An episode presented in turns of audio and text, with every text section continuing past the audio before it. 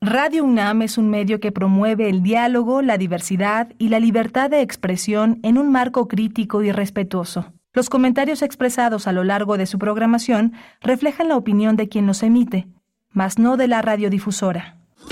Radio UNAM presenta Primer Movimiento, El Mundo desde la Universidad. Buenos días, buenos días, son 7 de la mañana con 6 minutos. Hoy es miércoles 15 de noviembre del 2023. Inicia primer movimiento, el espacio matutino de Radio UNAM en las frecuencias universitarias. Estamos en vivo saludándoles, acompañándoles de 7 a 10 de la mañana, 96.1 de la frecuencia modulada, 860 de amplitud modulada y también estamos en todo el mundo en la web www.radio.unam.mx, un sitio que pueden explorar para escuchar, por ejemplo, entre otras cosas, la selección que hay de materiales en el podcast, una selección, bueno, muy importante, muy impresionante, enorme, enorme, que recupera décadas, décadas de radio universitaria. Les saluda Rodrigo Aguilar en la producción ejecutiva, Violeta Berber en la asistencia de producción, está Antonio Beltrán en la operación técnica de la consola, les saluda él mismo desde allá, desde su lugar, Berenice Camacho en la conducción en nombre de Miguel Ángel Quemain, que estará en unos momentos. Va a llegar por acá eh, en, esta, en esta hora. En algún momento de esta hora estará Miguel Ángel Quemain con nosotros en la conducción. Así es que iniciamos, iniciamos. Tendremos esta mañana, esta mañana vamos a, bueno, les queremos comentar que eh, vamos a tener una selección musical de la producción, realizada por la producción, que eh, apunta a canciones no binarias o con intérpretes no binarios, en fin, como, como, como se pueda eh, digamos, eh, eh, expresar de esta manera musical, ya sea en sus intérpretes, en sus letras, pues esta forma, esta forma de presentarse ante el mundo y por supuesto que tiene que ver con, pues ya el, pues, con esta lamentable noticia que tuvimos el lunes eh, y que y de la cual hablaremos esta mañana eh, con la muerte mm, del magistrado Ociel Baena. Vamos a, tener la música la propuesta musical en ese en ese tono y en ese sentido. Antes para el inicio para el inicio estaremos conversando con el maestro Jorge Alberto Reyes quien es profesor de la Facultad de Filosofía y Letras de la UNAM. Hablaremos de el legado del doctor Enrique Dussel Ambrosini. El maestro Jorge Alberto Reyes es maestro en filosofía por la UNAM, trabajó con Enrique Dussel desde 2007 y bueno, estaremos conversando con él em, sobre este legado que es insondable, que es enorme, el de Enrique Dussel y que ya, ya, ya han tenido lugar luego de esta noticia distintos homenajes, no solamente en México, naturalmente que en toda América Latina es una figura fundamental del pensamiento latinoamericano, el doctor Enrique Dussel. Y haremos un repaso breve, porque el tiempo en radio es breve, pero un repaso muy sentido y muy querido a el legado del doctor Dussel. Después tendremos en la música, vamos a tener una recomendación musical, eh, Hans Lambda, eh, vamos a conversar sobre este dúo de rap alternativo originario de Jalapa. Eh, estaremos con René Banaike, vocalista de esta agrupación, Hans Lambda, que bueno, pues va a estar con nosotros hacia el cierre de esta hora. Después, en la segunda, en la segunda hora estaremos precisamente, como ya les comentaba, pues hablando sobre, revisando una vez más eh, porque es tan necesario los discursos de odio contra la comunidad trans en México tras la muerte del magistrado Ociel Baena, que se definía eh, como persona no binaria, pero bueno, sabemos que eh, los discursos de odio, que no solo son discursos, también hay acciones, acciones concretas de odio y de violencia hacia las personas de la diversidad sexual, particularmente y las, más afectadas dentro de, ese, de esa gran comunidad, dentro de esa diversa comunidad por sí misma, son las personas trans y ahí las mujeres trans. Las mujeres trans son las más, eh, las más violentadas en la sociedad mexicana y vamos a conversar sobre esta cuestión con Anayeli Pérez Garrido, directora de Justicia Pro Persona AC. en la nota internacional vamos a Portugal. Eh, Portugal, que bueno, no es tan común hablar de Portugal pero ahora eh, pues el mundo ha volteado las, las miradas hacia ese lugar, hacia esa última frontera del continente europeo, bueno, sin contar eh, las poscolonias, ¿verdad? Pero eh, Portugal, Portugal, y ahora con este anuncio de adelanto de elecciones, se van a adelantar las elecciones para marzo del 2024, luego de la dimisión del primer ministro Antonio Costa. Hay una investigación investigaciones por corrupción, por presunta em, em, tráfico de influencias en temas de concesiones de hidrógeno y de litio, es decir, del mercado energético.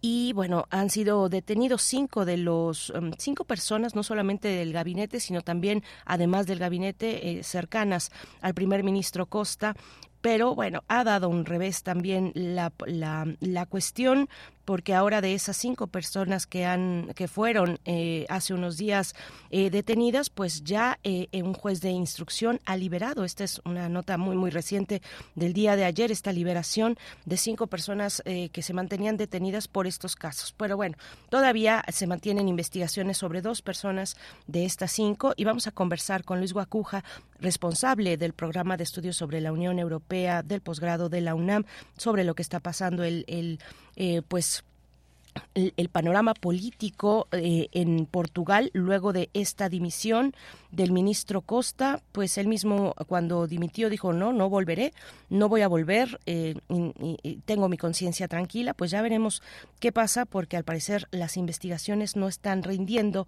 como, eh, como a la Fiscalía le hubiera gustado. En fin, tendremos la participación del doctor Luis Guacuja y después viene la poesía necesaria, la mesa del día, estruendo multilingüe, Festival Internacional de Música en distintas lenguas, cruzar umbrales, reconectar la escucha.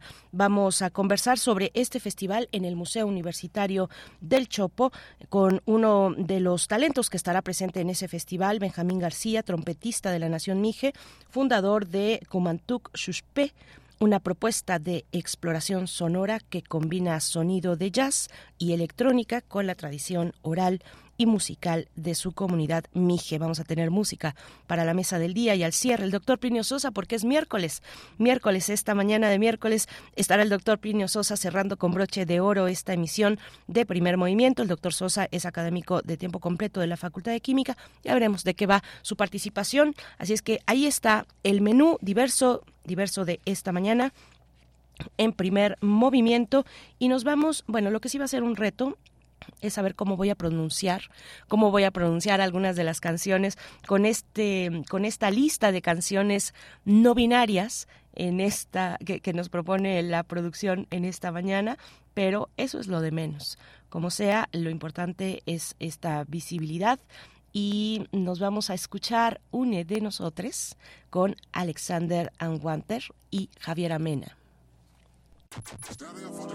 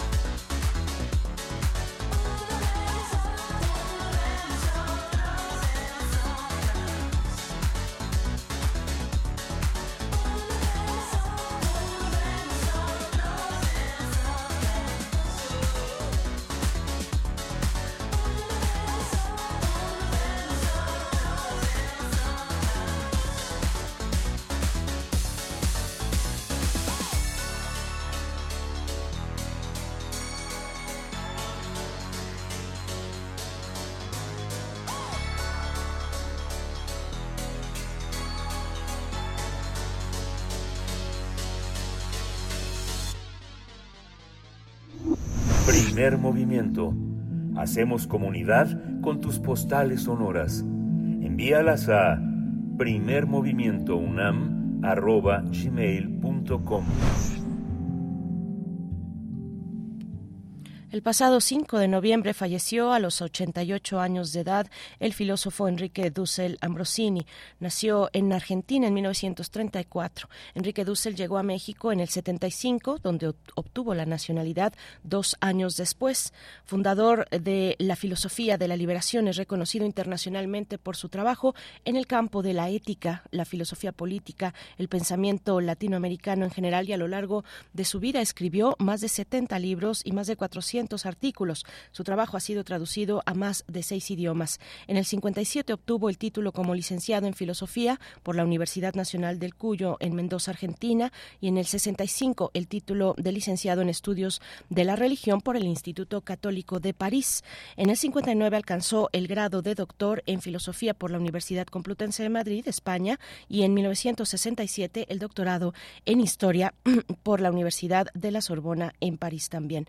Aquí en México Mm, donde desarrolló gran parte de su trabajo, Enrique Dussel se desempeñó como profesor de Ética y Filosofía Política en la UNAM, también fue profesor investigador en la UAM Iztapalapa y ocupó el cargo de rector interino en la Universidad Autónoma de la Ciudad de México, la UACM. Y bueno, vamos a conversar sobre el sobre eh, lo que podamos destacar del legado del doctor Enrique Dussel, que es, bueno, insondable, como ya hemos dicho. Hoy nos acompaña el maestro Jorge Alberto Reyes, maestro en filosofía por la UNAM. Trabajó con el maestro Dussel desde 2007. Es profesor de la Facultad de Filosofía y Letras de nuestra Casa de Estudios en el Departamento de Pedagogía en el Sistema de Universidad Abierta y Educación a Distancia en el SUAYED, miembro de la Asociación Filosófica de México. Actualmente trabaja el tema del método analógico y la alteridad cultural en el pensamiento filosófico latinoamericano de Leopoldo Sea, Enrique Dussel y Mauricio Bechot. Muchas gracias, maestro Jorge Alberto Reyes, por estar con nosotros esta mañana con una, pues, para hacer este legado, este homenaje también eh, ante una pérdida sentida en el pensamiento latinoamericano y en quienes lo construyen todos los días. Maestro eh, Jorge Alberto, buenos días. Buenos días, muchas gracias eh, por la oportunidad, por el espacio y este pues aquí estamos al tanto. Aquí estamos, le agradecemos, eh, maestro. Pues bueno, eso, un legado eh, inabarcable, una trayectoria de compromiso, de valentía también, de señalar cuando se tenía que señalar. ¿Qué destacar del, legado del doctor Enrique Dussel? Perfecto. Yo diría justamente que ante la pregunta de quién fue Enrique Dussel, eh, ciertamente lo primero que nos llega de información es que fue un gran intelectual, un gran pensador latinoamericano, pero desde luego tendríamos que comenzar diciendo siempre que era un esposo y era un padre de familia. Desde aquí le aprovechamos eh, para mandar un saludo afectuoso a la señora Johanna Peters y a sus hijos, Susana y Enrique Dussel Peters, siendo este último también profesor investigador de nuestra máxima casa de estudios.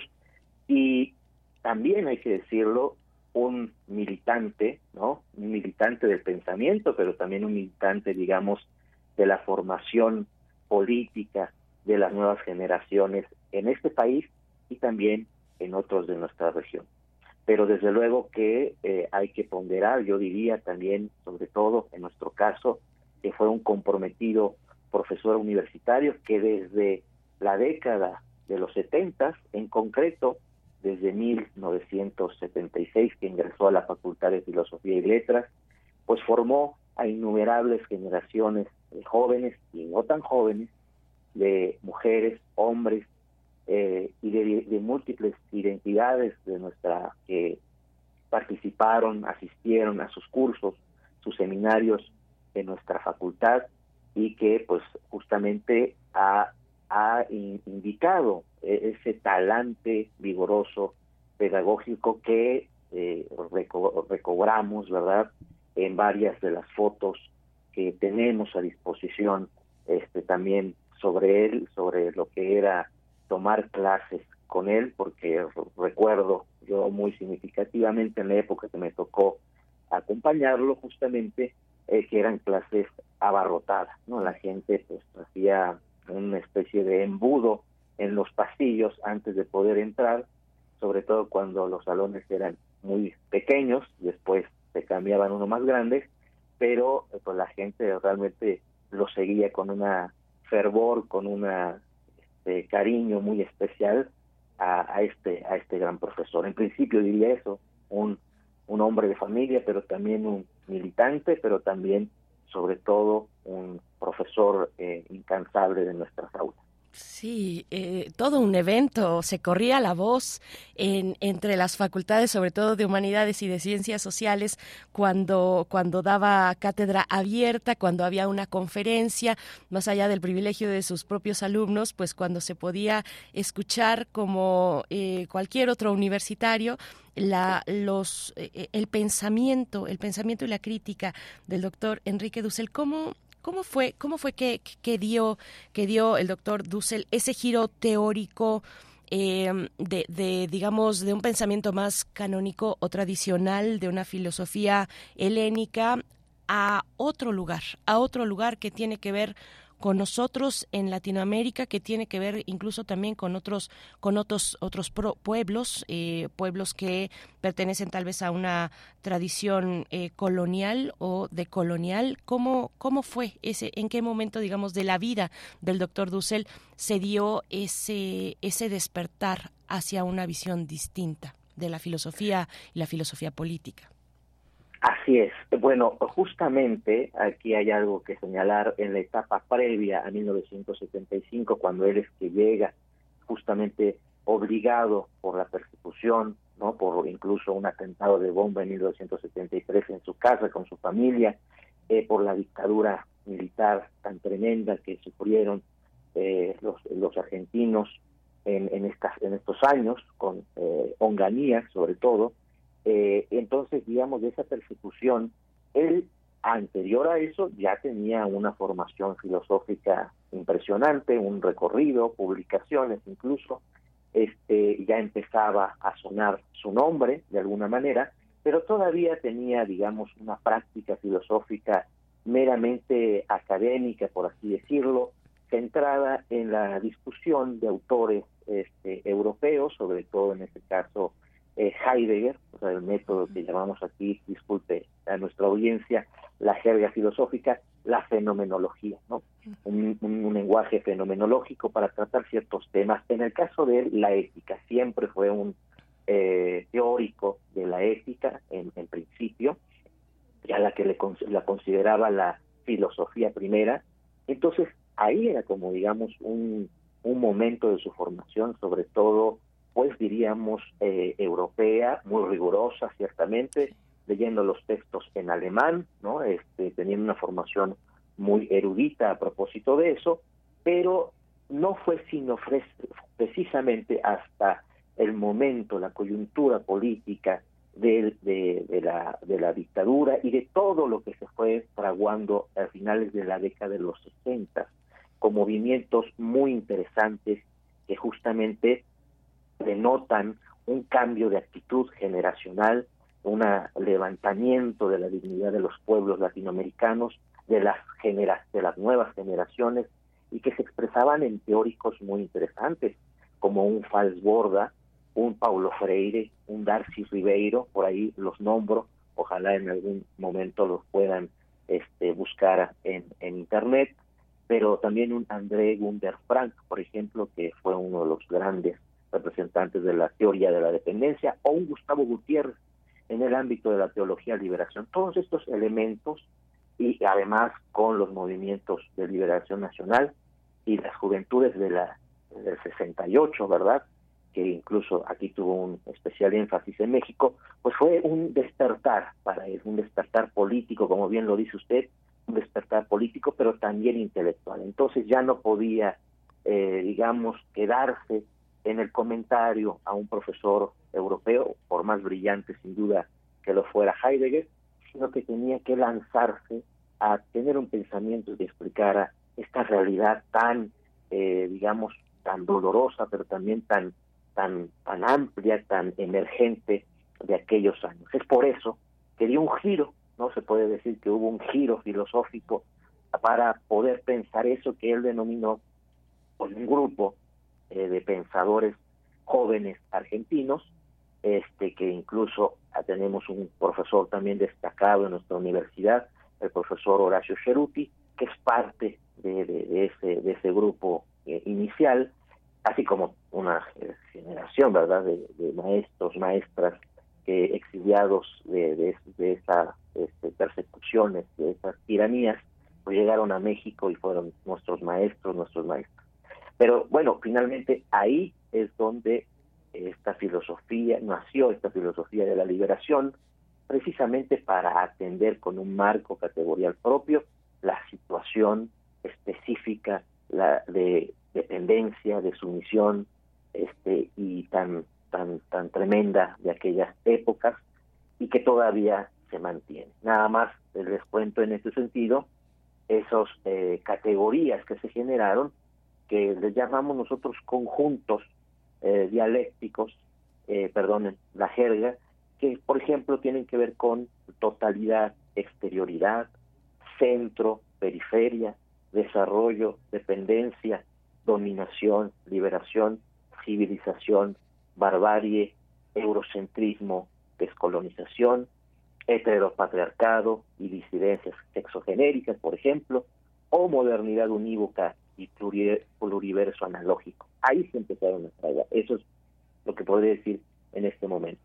No, bueno, pues eh, maestro Jorge Alberto, con, con estos conjuntos dialécticos como nos, como, como nos ha compartido, bueno, pues ahí ya podríamos también abrir el diálogo a muchos temas, observar muchos temas de la realidad, de, la actualidad incluso, lo que está ocurriendo en, en, en, Gaza, en Medio Oriente, lo que ocurre eh, también en nuestros países latinoamericanos, la tensión entre entre los proyectos más populares o tal vez de izquierda, eso también se tiene que revisar, pero con otros eh, que pueden ser mucho más conservadores, que eh, obedecen a ciertas, a ciertas, a ciertas cuestiones o, o sin irnos más lejos.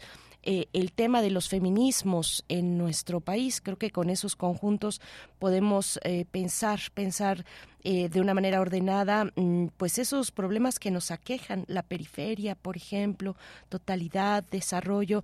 Em, digamos que si un joven, una joven de nuestra universidad o cualquier joven que está eh, rumbo a su escuela en este momento, que ha escuchado que eh, algo significativo en, en, el, en el legado del doctor Enrique Dussel es eh, la filosofía de la liberación, ¿Cómo la definiríamos, profesor, maestro Jorge Alberto? ¿Cómo definir la filosofía de la liberación en la concepción del propio doctor Dussel?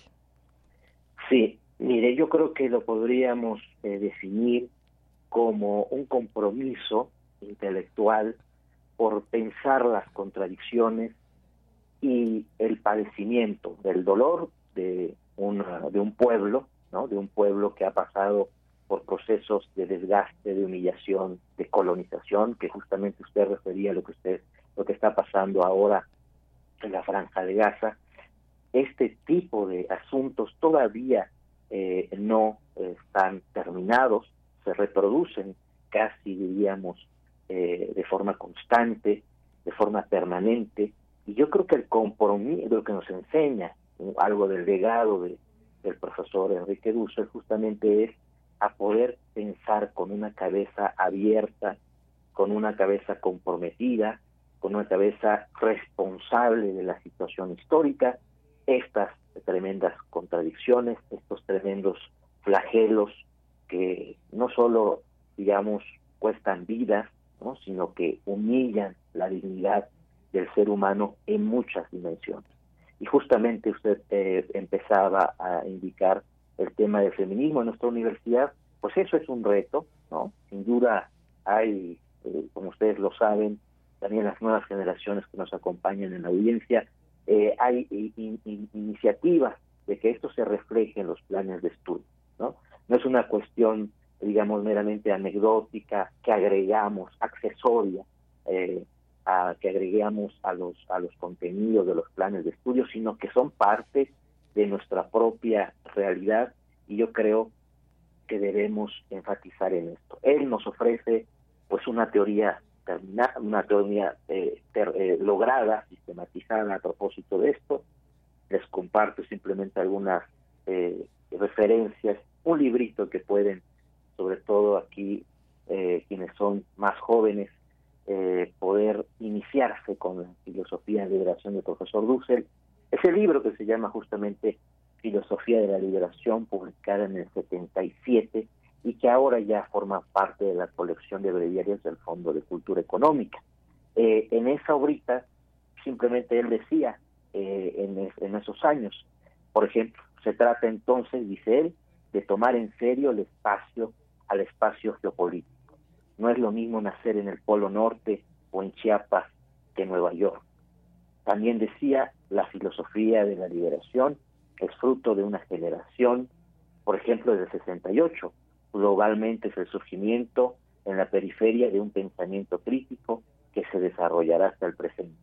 Se trata de la toma de conciencia de la realidad en el mundo periférico, en el horizonte de los países que fueron colonias de Europa, donde las ciencias en general y las ciencias sociales y filosofía en particular tuvieron igualmente un carácter colonial, de la repetición del horizonte categorial y metódico de las ciencias metropolitanas.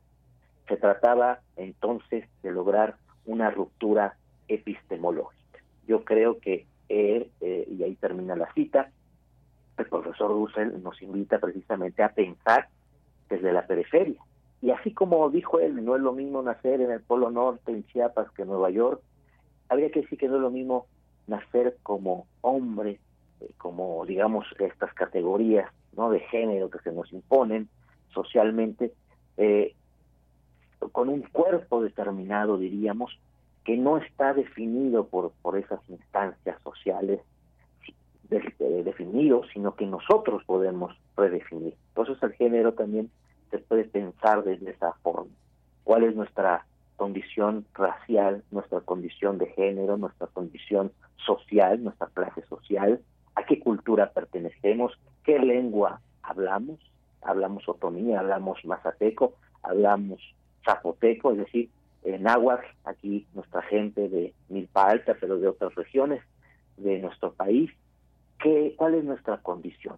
Y desde nuestra condición rearmar, reestructurar, renarrar, diríamos, volver a narrar, reconstruir nuestra propia integridad, nuestra propia historia, que es lo más importante. Por supuesto, sí, sí, qué, qué, qué, interesante, maestro. Finalmente aprender a pensar, se piensa en colectivo, también se aprende en colectivo, se aprende a pensar en, en colectivo, eh, aprender a, pensar y uno se pregunta, bueno, ¿cómo? Pensar nuestra realidad, pero ¿cómo? ¿Cómo piensa, cómo la piensa, no sé, el presidente de los Estados Unidos, cómo la piensa un campesino ruso, cómo la piensa una persona hablante de una lengua indígena, en, en México, pensar cómo eh, y, y, con eso en mente que nos ha que nos ha compartido con esa idea que, que es compleja complejísima pero que bueno vamos aquí entre todos eh, eh, aclarando un poco y avanzando sobre lo que importa que es esto hacer este diálogo colectivo profesor esto de ruptura epistemológica que eh, en, en, esos términos y en ese sentido, sobre todo en ese sentido de, de, la epistemología, de cómo estamos pensando y a su vez entonces construyendo eh, maneras de explicar a, a nuestra región eh, latinoamericana y caribeña, ¿cuál fue el legado precisamente del doctor Dussel para nuestra región? Qué fue lo que, digamos, y también de quién se acompañó, porque, porque no estuvo solo y, y eso, el pensamiento se construye en, en comunidad. Eh, ¿Qué nos puede comentar?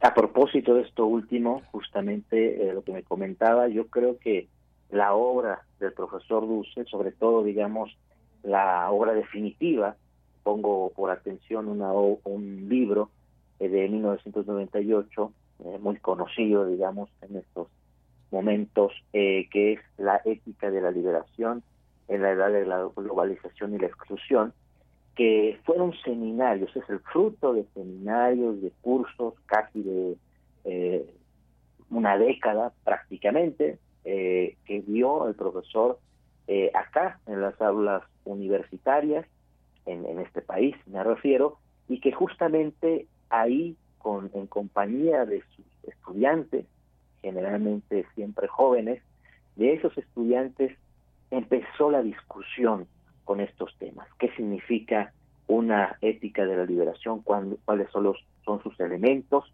Y en fin, hubo incluso discusiones con grandes filósofos europeos y norteamericanos, como un Habermas, un Richard Rorty, un Gianni Battimo, etcétera, pero también conexiones y diálogos con pensadores no europeos o que pues empezaban, diríamos, a rescatar las tradiciones de sus culturas, como un Ebusi Bulaga, que es un filósofo camerunés, un Placid Tempels o un Martin Bernal, que sin embargo está, este, eh, un intelectual que puso, eh, ¿se acuerdan ustedes?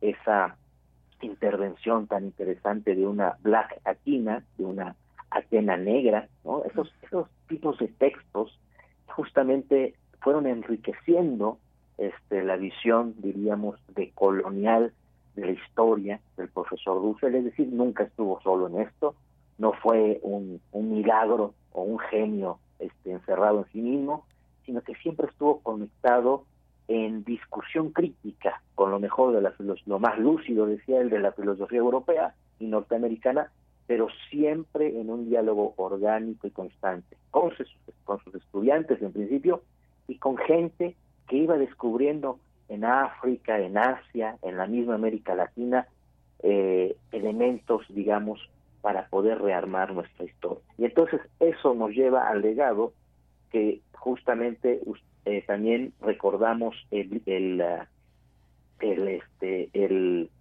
el trabajo de un número de la revista de nuestra universidad, se los recomiendo que lo puedan leer para saber un poco más sobre esto que se llama la descolonización epistemológica, justamente como se ha dicho acá, que es el número 871, se acordarán por ahí, que además está bellamente ilustrado, también eh, hay que decirlo mucho, ese número 871, que es abril de 2021, se trató sobre la descolonización y a él, ahí él nos habló sobre uno de los últimos eh, pues entregas que nos hizo sobre la estética de la liberación. Pero yo solo recomiendo porque ahí justamente vemos el legado en primera instancia de crítica al eurocentrismo. ¿Qué significa el eurocentrismo? Es una ideología que justifica justamente un, un discurso, una narración mítica, donde pareciera que las claves de la civilización y del progreso solo nacen y se inscriben y son de cuño o digamos de, de una exclusividad casi absoluta del el mundo occidental, ¿no? O sea, digamos de las de las potencias eh, del mundo occidental, de los grandes centros de investigación del mundo occidental y de la tradición que ellos inauguraron, digamos, a partir de ese mundo mítico de los griegos, ¿no? Entonces, justamente el primer paso es crítica al eurocentrismo. Simplemente pongo dos preguntas que él propuso incluso al gran eh, sociólogo Immanuel Wallenstein, que es el que propuso este modelo del World System, ¿no? del sistema mundo. Ahí están los libros que pueden acceder a ellos. Hay una pregunta que, que se hizo, eh, que le hizo Enrique Dussel a este gran sociólogo, que es, aquí lo cito, ¿Es en verdad la modernidad el fruto cultural de una exclusiva creación de Europa que comenzaría con el Renacimiento, se continuaría en la Reforma Protestante, en la Ilustración Francesa y el Parlamento inglés? ¿O por lo contrario, sería la, más bien la negación del siglo XVI de España, Portugal, Portugal, el Atlántico y por lo tanto América Latina? Esto es, ¿no sería más bien la modernidad el manejo de la centralidad del llamado World System, del sistema mundo, este manejo de la centralidad. Ahora estamos con la discusión de quién maneja la centralidad en este momento de nuestra de nuestra geopolítica, ¿no? En esto en esta en esta época.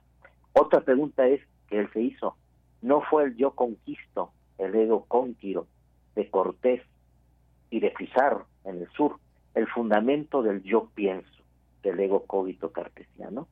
Son preguntas, diríamos, que parecen eh, a los ojos de quienes pues tienen una cierta formación más tradicional, como aquí también se ha dicho, eh, pues incómodas, son preguntas incómodas, pero son preguntas fuertes que para mentes, o sea, son preguntas que desafían justamente los supuestos epistemológicos, los lugares de partida, los lugares desde donde pensamos y que para mentes jóvenes sobre todo que es a donde él tenía mucho mucha fuerza mucha mucho impacto que son mentes que no están prejuiciadas no este y entonces necesitamos quitarnos esos prejuicios y hablar de una visión mundial de la historia que restituya el lugar y la dignidad de los pueblos y culturas que han sido negados en búsqueda de una simetría, un equilibrio en el ámbito internacional.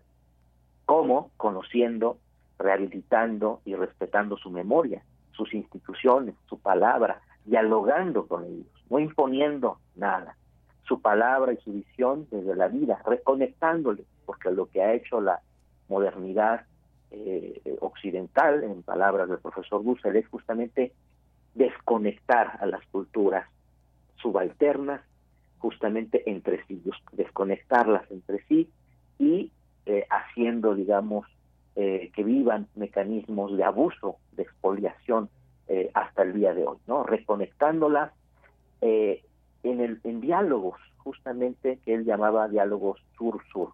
Eso incluso en la UNESCO ha tenido una repercusión, ha tenido trabajos al respecto, y reduciendo a lo cómico y a lo ridículo el, el metarrelato regional y provinciano que han conjurado algunos con gran poder económico y militar, lo vemos ahora, hoy en día, como verdad universal en su pretendido derecho a perdurar sobre otros.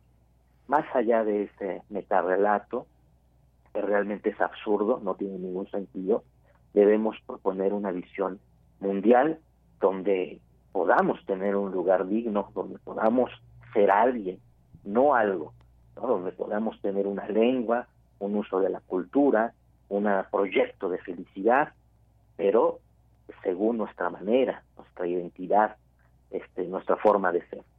Ahí les recomiendo también otra cosita bibliográfica, el pensamiento filosófico latinoamericano del Caribe Latino 1300-2000. Se sorprenderán de las fechas. Ahí incluso escribió eh, nuestro profesor también eh, emérito, eh, Miguel León Portilla, el profesor tan querido del Instituto de Investigaciones Filológicas, Carlos Lenkersdorf, con la filosofía Tojolabal. Entonces son nombres que nos vienen a la mente de gente comprometida con, sus, con su propia historia, con rearmar y dignificar la propia historia. Y en ese libro ustedes van a ver de 1111 páginas, de un diccionario eh, grande, toda esta riqueza, al menos en el plano filosófico pero sin duda que en el arte, que en eh, la literatura, que en tantas otras dimensiones de nuestra existencia latinoamericana y del Caribe, vamos a encontrar mucha riqueza. Y yo creo que él fue, digamos, en esta decolonización epistemológica que es su legado, con otras y otros, pues justamente eh, el gran impulsor, uno de los grandes impulsores de esto, que es poder apreciar la belleza ¿no? Así está la estética de la liberación que está próxima de aparecer en el Fondo de Cultura Económica y con ella también rendiremos homenaje a él, pero la belleza de nuestra de nuestra tierra, ¿no?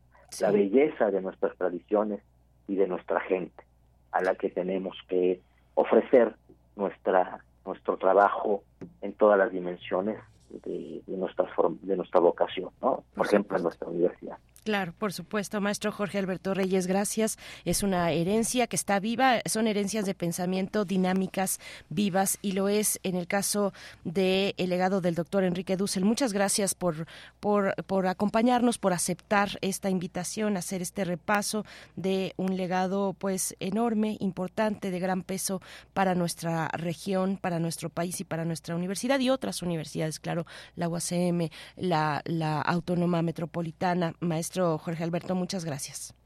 Muchas gracias y ahí para quienes eh, quieran eh, ver más sobre el pensamiento, pues está la página del profesor, mm. que eh, ahí está abierta, enriquedusel.com, y ahí pueden encontrar su obra casi totalmente gratuita, ¿no? Este, para poderse pues seguir leyéndolo, seguir cultivándolo, como a tantas maestras y maestros que nos han dado tanto en nuestra universidad. Muchas gracias y muy buenos días a todas y todos. Gracias igualmente. Muy buen día, maestro Jorge Alberto Reyes, maestro en filosofía por la UNAM, que trabajó con el doctor Dussel desde 2007. Es profesor de la Facultad de Filosofía y Letras de nuestra universidad. Vamos a hacer una pausa. No, vamos directo con música. A ver, ¿de qué se trata? Primer movimiento. Hacemos comunidad con tus postales sonoras. Envíalas a primermovimientounam.gmail.com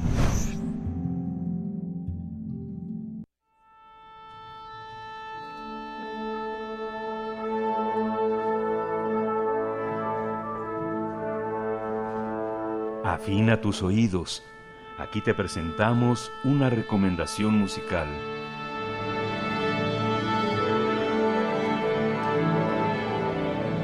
7 con 49 minutos y estamos ya también en compañía en esta, en esta cabina eh, con Miguel Ángel Quemain en la conducción. Buenos días, Miguel Ángel. Hola, Berenice, buenos días. ya estamos, Ya estamos eh, encaminados en esta, en esta mañana y para hablar de una propuesta musical es, un, es una propuesta alternativa, un dúo de rap desde Jalapa y uno de sus integrantes, eh, René Banaeke, vocalista de Hans Lambda, está con nosotros en la línea. Gracias, gracias René por estar mm, eh, esta mañana. Muy buenos días. Hola, hola, muy buenos días. Nombre, muchas gracias por el espacio. Aquí, pues estamos contentos de estar aquí. Bueno, ahorita yo en representación de, del dúo, somos un dúo y pues justo también representando un poquito a Jalapa y a Veracruz. Representando mucho a Jalapa, que además tiene muchos representantes. Veracruz tiene muchos representantes en la música y afortunadamente siguen, eh, pues siguen encontrando nuevas rutas de eh, expresar musicalmente lo que la gente de Jalapa y la de fuera también eh, quiere quiere escuchar y quiere moverse también un poco al, pues con estas posibilidades alternativas. René, cuéntanos, cuéntanos de qué va Hans Lambda para quien no, bueno, de entrada desde el título, digamos, desde el nombre de la de la banda de este dúo, pues hay hay mucho que decir, ¿no? Sí, bueno, el, el nombre viene de un juego de palabras que hacemos con un personaje de una película. Eh, la película es de Quentin Tarantino y se llama Inglorious Bastard, seguro por ahí varios la, la habrán visto. Claro. Y este el personaje es como muy muy feroz, muy iracundo, este tiene mucha energía y, creemos que comparte eso con con el proyecto. Justo nosotros somos un, un dúo de rap electrónico, más o menos todavía seguimos ahí moldeando el género, pero básicamente es rap alternativo con, con música electrónica y un poquito de rock. Y pues tenemos como un año y medio trabajando en un disco que vamos a lanzar en febrero ya tenemos dos sencillos afuera, todavía nos faltan dos y en febrero salimos con, con Lil Big Crew, que es el, disco. Este, muy anticipado a febrero, ¿cómo, qué, este, de, dónde viene ese disco? ¿Cuántas canciones tiene? ¿Cuáles son los temas? Cuéntanos más. Claro, este, mira, los, algunos de los temas fueron compuestos ya hace, hace varios años, pero se retomaron en este formato de, de dúo eh, y las estamos tocando eh, ahora con más influencias electrónicas, tocamos con sintes en vivo y, tenemos como eh, controladores de efectos para las voces y nuestros instrumentos y algunas las hemos compuesto para, para el disco ya, entonces pues es un compilado de los años que, que llevamos como cocinando el proyecto. Esta es como la resolución de, de muchos años de, de trabajo, diría yo, del, de todo lo que se ha estado haciendo, tanto tocando como, como componiendo, porque pues la composición es algo muy importante para nosotros. Entonces, este, son 10 rolas, de las cuales eh, editadas estarán, no sé, unas cuatro más o menos, y otras seis son inéditas. Entonces, vamos a sacar todavía dos sencillos más, y, y pues el disco es, es un collage realmente, no tiene un concepto, no tiene una línea, una historia, eh, pero sí musicalmente eh, respecto a los sintes que se utilizan y nuestra evolución musical y, y algunas de las canciones este, viejitas están al principio, pero también algunas de las nuevas haciendo como una presentación. Entonces, este, pues yo diría que es más un collage de, de, música y pues trae estos raps de 10 años envueltos, ¿no? Sí, eh, René, cuéntanos, cuéntanos un poco, bueno, nos estás hablando de, de este eh, disco collage un poco, eh, donde, donde hay un poco de todo, eh, pero finalmente, en, el fondo, ¿cómo, ¿cómo llegar a ser cómo, llegar a innovar o a ser auténticos, sobre todo más que innovar tal vez, ser auténticos, ser fieles a su propia propuesta en un mercado musical pues que es bien complicado, ¿no? O sea, tiene muchas características el mercado musical, lo que priva ahora en la en la música, incluso las plataformas este con este miedo de eh, si no tienes tantos seguidores, tantos oyentes al mes, pues ahora te podrían bajar de, de una plataforma muy importante y entonces ahí están los eh, artistas pues viendo cómo, cómo le hacen, ¿no? Cómo le hacen sin dejar de ser auténticos, sin dejar de disfrutar la música que hacen. A ver, cuéntanos tú, René. Sí, no, pues mira, me, me, vienen a la cabeza tres cosas. Una, que es lo, la principal que estamos haciendo, que es sacar un disco, ¿no? Es que siempre creo que cuando ves una banda y esa banda tiene un álbum, ese álbum es como una fotografía del trabajo de la banda, ¿no? Un poco. Entonces, este, aunque se saquen sencillos, yo, yo bueno, todavía soy de la idea personal y, subjetiva de que, pues, los álbumes son, son este referente de lo que está pasando con las bandas, ¿no? Y si son actuales, pues, mucho más todavía.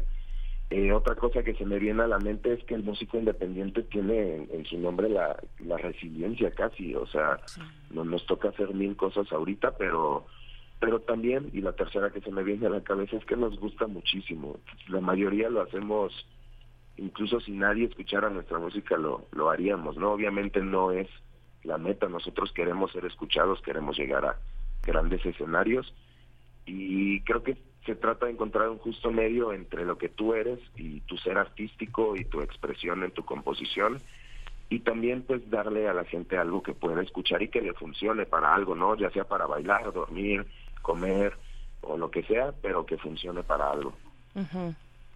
Sí, hay una, hay una, hay una, hay un tema también que es eh, lanzar una unidad que tiene de muchos años, que viene de muchos años atrás, y la otra un un sencillo, apostar a los sencillos que la gente puede tararear, apropiarse de ellos, como lo que vamos a escuchar a continuación, que va a ser del animal se desprende la historia. Cuéntanos, cuéntanos, cuéntanos un poco cómo, cómo, de, qué va esa, esa rola y cuáles son, cómo, cómo se deciden temas como este en el grupo. Claro, eh, bueno, del animal se desprende la historia, em, como lo dice un poquito su nombre, que, que es largo, este, trata de, de la animalidad humana y más en el acercamiento hacia la tecnología, ¿no? Creo que nosotros como artistas lo reflejamos en, pues como hoy, hoy en día tenemos eh, como responsabilidad ya estar en redes sociales o estar comunicando lo que estamos haciendo, ¿no? Cuando a lo mejor la parte más romántica del arte pues es estar escribiendo y, poder este expresar y poder demostrar tu arte, ¿no? Y ahora tenemos todo esto en medio que es este la parte comunicativa que algunas personas lo hacen súper bien, algunos nos cuesta tal vez un poquito más, pero pero justo habla de la animalidad que que repercute en nosotros y cómo esto es una montaña rusa, ¿no? Por eso también la música es es así, es cambiante. La canción no tiene una forma en, en particular, sino que son momentos que se van intercalando, ¿no? Claro. René, pues eh, tenemos pocos minutitos contigo para que nos cuentes, eh, cuáles son las presentaciones, eh, digamos, qué es lo que tienen en el calendario o cómo, o cómo seguirles también en sus redes sociales. Quiero decirte que me gustó mucho la portada. La portada, eh, o sea, ya, ya la estoy mirando como con más atención y me parece, me parece muy divertida. Eh, René, cuéntanos, cuéntanos cómo, cómo le seguimos y nos vamos a quedar precisamente al cierre, al cierre de esta charla con Del animal se desprende la historia. Así es que ¿Cómo, cómo ves? Eh, cuéntanos, René. Sí, sí, sí, claro. Pues mira, justo esa portada que, que comentas, pues son nuestras mascotas vestidos de nosotros, porque justo así más o menos nos vestimos para una sesión en vivo que pues nos gustaría mucho que la gente se asomara a, verla. La hicimos con un buen de amor y, y, tiene ahí unos solitos extras y pues es un buen complemento para el sencillo que ahorita van a escuchar.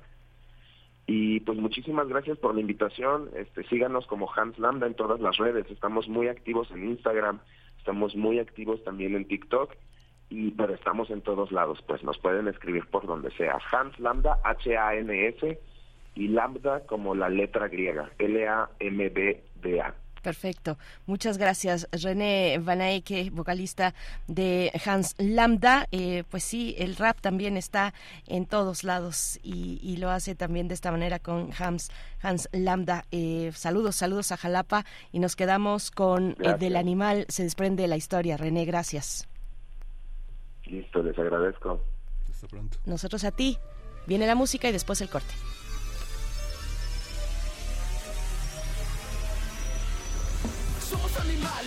Nuestros patrones de comportamiento. Somos entes calientes de sangre que hierve más. Escribo en mi computadora, procesamiento y me preceden horas netas de hacer lo que me gusta. Instintivamente inclinando toda mi dedicación a lo natural, a lo natural que se siente este ritmo bestial, aborigen de origen trágico, como superhéroe mágico, porque suena fantástico. Me quiero convertir en animal solo para experimentarme lo que suena lógico. ¿Hay alguna parte de tu ser, alguna biológico que tenga algo que aumentar? No, pues al mar a convertirnos en sirena y calamar Y nadar y rapear y chingar con las olas A sus ritmos sin metrónomo Solo con los aplausos del bailar de los oyentes Que te ve más chingón lleno de gente Y normalmente me expreso con cierto toque de incoherencia Tengo mala memoria pero De la que te pone a headbanguear muy lento. Que huevo hablar de lo que siento. Rap, hip hop, rock violento desde dentro Según las estadísticas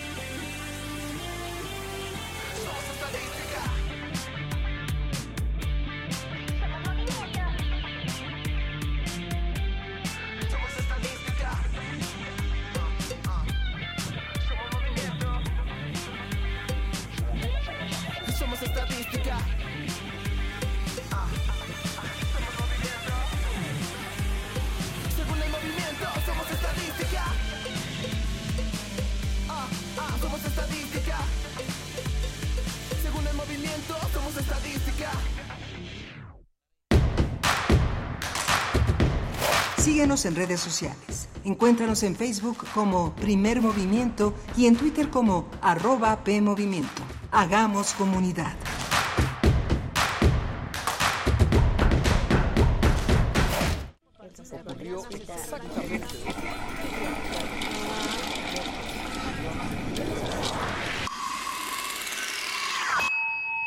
X-E-U-M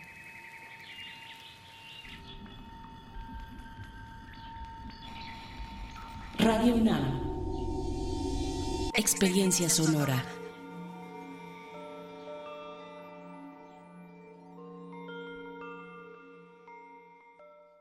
Si tienes familiares o amistades chilangas que viven fuera del país, no las dejes fuera de participar en las elecciones del próximo año. En el 2024, aunque estén lejos, podrán votar en la elección de la jefatura de gobierno y la diputación migrante.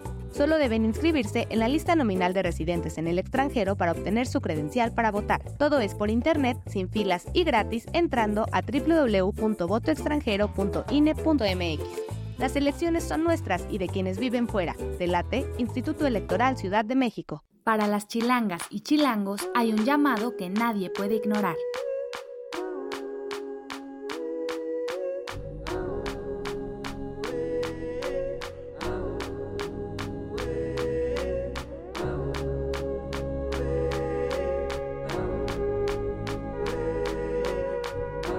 La democracia nos llama.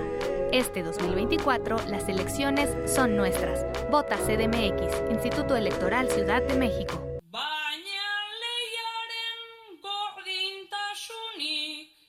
Repentistas, jaraneros, versadores, poetas, decimeros, improvisadores y bercholaris el berchoralismo es el arte de cantar en verso de manera improvisada en idioma vasco. Y en este programa escucharás el origen, el modo y los temas con que los bercholaris inventan el mundo y lo cantan improvisando. Ay lorea o la tradición que siempre renace. Entrevista con Mayalen Lujambio, la bercholari más destacada del País Vasco. Yo recuerdo que desde muy pequeña estaba como muy sensibilizada y me dolía muchísimo el tema de la lengua, el tema del euskera. Me dolía como una cosa vital. Escúchalo el miércoles 15 de noviembre a las 5 de la tarde por el 96.1 de FM. Radio UNAM, Experiencia Sonora. Habla Alejandro Moreno, presidente nacional del PRI. Cuando los gobiernos del PRI creamos los libros de texto gratuito, no pensamos en el partido, pensamos en tus hijos. Cuando creamos los programas sociales, no pensamos en el partido, pensamos en tu familia. Cuando apoyamos con créditos a campesinos y a pequeños empresarios, pensamos en que tu familia crezca y le vaya bien. No somos perfectos, pero los priistas damos resultados y sabemos gobernar.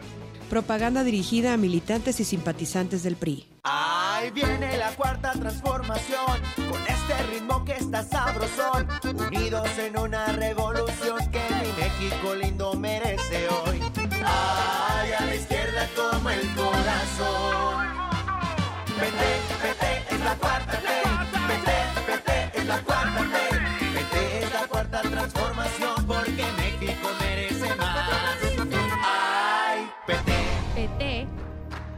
4T.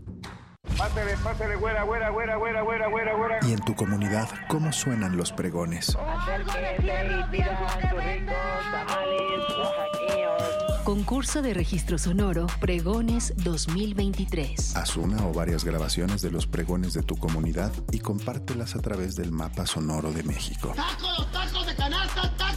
Consulta las bases en mapasonoro.cultura.gov.mx. La Fonoteca Nacional y el Centro de Cultura Digital convocan. Si tienes familiares o amistades chilangas que viven fuera del país, no las dejes fuera de participar en las elecciones del próximo año. En el 2024, aunque estén lejos, podrán votar en la elección de la jefatura de gobierno y la diputación migrante. Solo deben inscribirse en la lista nominal de residentes en el extranjero para obtener su credencial para votar. Todo es por internet, sin filas y gratis, entrando a www.votoextranjero.ine.mx. Las elecciones son nuestras y de quienes viven fuera. Delate, Instituto Electoral Ciudad de México. Existen distintas versiones de México. El México de los creadores, el México de quienes se esfuerzan, de quienes quieren llegar lejos, de quienes estamos unidos. Pero el 2 de junio del 2024 todos seremos parte del mismo México, el que participa. Decidiremos con nuestro voto el rumbo de nuestro país. Si aún no solicitas tu INE, está desactualizada o ya no es vigente, acude a tu módulo. Tienes hasta el 22 de enero para hacerlo. En estas elecciones, con mi INE, participo. INE.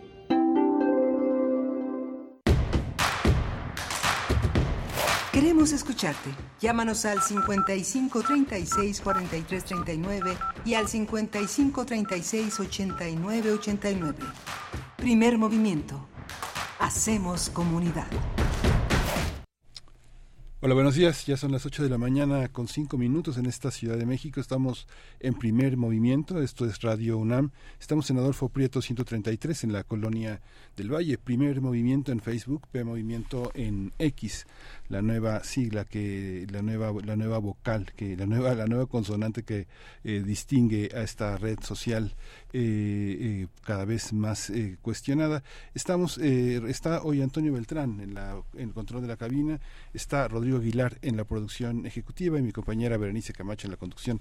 Berenice, buenos días. Miguel Ángel Quemain, muy buenos días, saludos, bienvenidos, bienvenidas también en Radio Nicolaita, estamos en el 104.3 de la FM y con ustedes en redes sociales, arroba P en X, antes Twitter y Primer Movimiento en Facebook, por acá ya se acercan algunos radioescuchas desde muy tempranito, Rosario Durán nos envía los buenos días, eh, también, también Alfonso de Alba Arcos se encuentra presente, Edgar Benet, listos para iniciar esta segunda hora de primer movimiento y a todas las personas que no están en redes sociales, pero que nos acompañan con su escucha. Muchas gracias. Refrancito nos dice, buen día, qué bueno que se recuerda y hay que revisar siempre a Enrique Dussel en, que en todo momento es una de las guías para comprender el mundo y rescatar sobre todo el pensamiento fuera del eurocentrismo y el colonialismo. Afortunadamente hay tanto disponible. Afortunadamente hay un legado que se sigue reproduciendo. Refrancito, muchas gracias.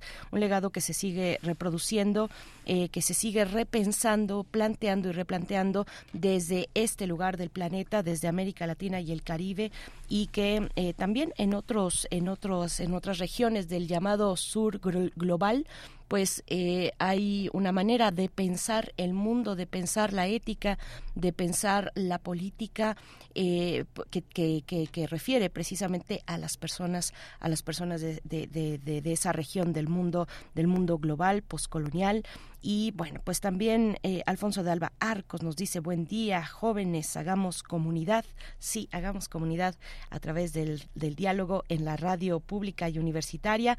Vamos a tener en un, en un momento más, vamos a conversar con Anayeli Pérez Garrido, directora de Justicia Pro Persona AC, sobre eh, los discursos de odio en contra de la comunidad LGBTIQ y la comunidad trans especialmente en México. Esto luego de la lamentable noticia de la muerte del magistrado Ociel Baena, eh, que ocupó el cargo de magistrade del Tribunal Electoral en Aguascalientes. Vamos a tener esta conversación en unos momentos.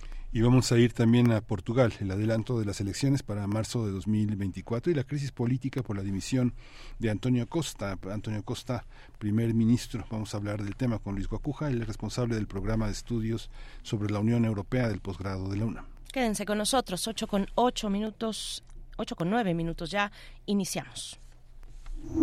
Primer movimiento. Hacemos comunidad con tus postales sonoras. Envíalas a primermovimientounam.gmail.com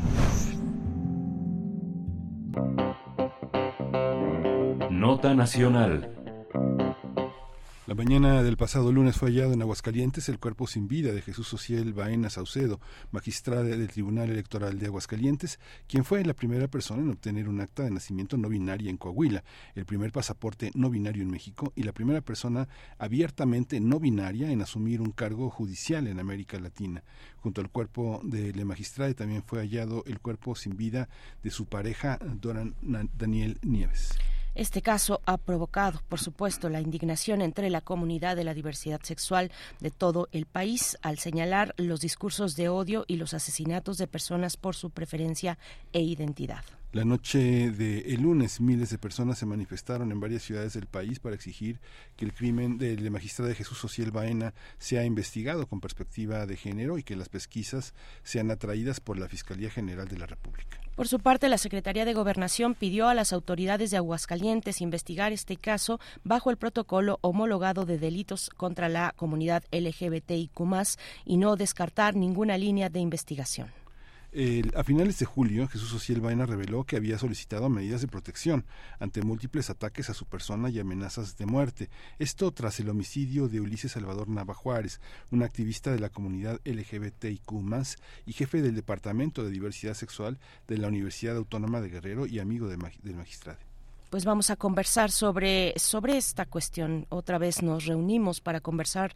lamentablemente sobre esto, sobre los discursos y crímenes de odio en México contra la comunidad LGBTIQ tras este hecho que le quitó la vida a Jesús Ociel Baena, magistrado del Tribunal Electoral de Aguascalientes. Nos acompaña con este propósito Anayeli Pérez Garrido, directora de Justicia Pro Persona AC, a quien damos la bienvenida. Anayeli, gracias por, por estar con nosotros, aceptar esta conversación. Buenos Hola, ¿qué tal? Buenos días.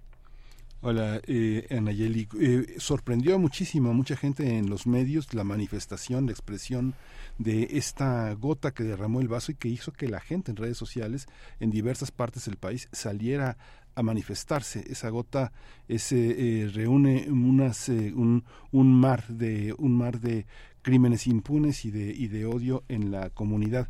¿Cómo entender por una parte ese aspecto y por otra el caso particular? ¿Cómo distinguir entre, los entre las dos expresiones, Anayeli?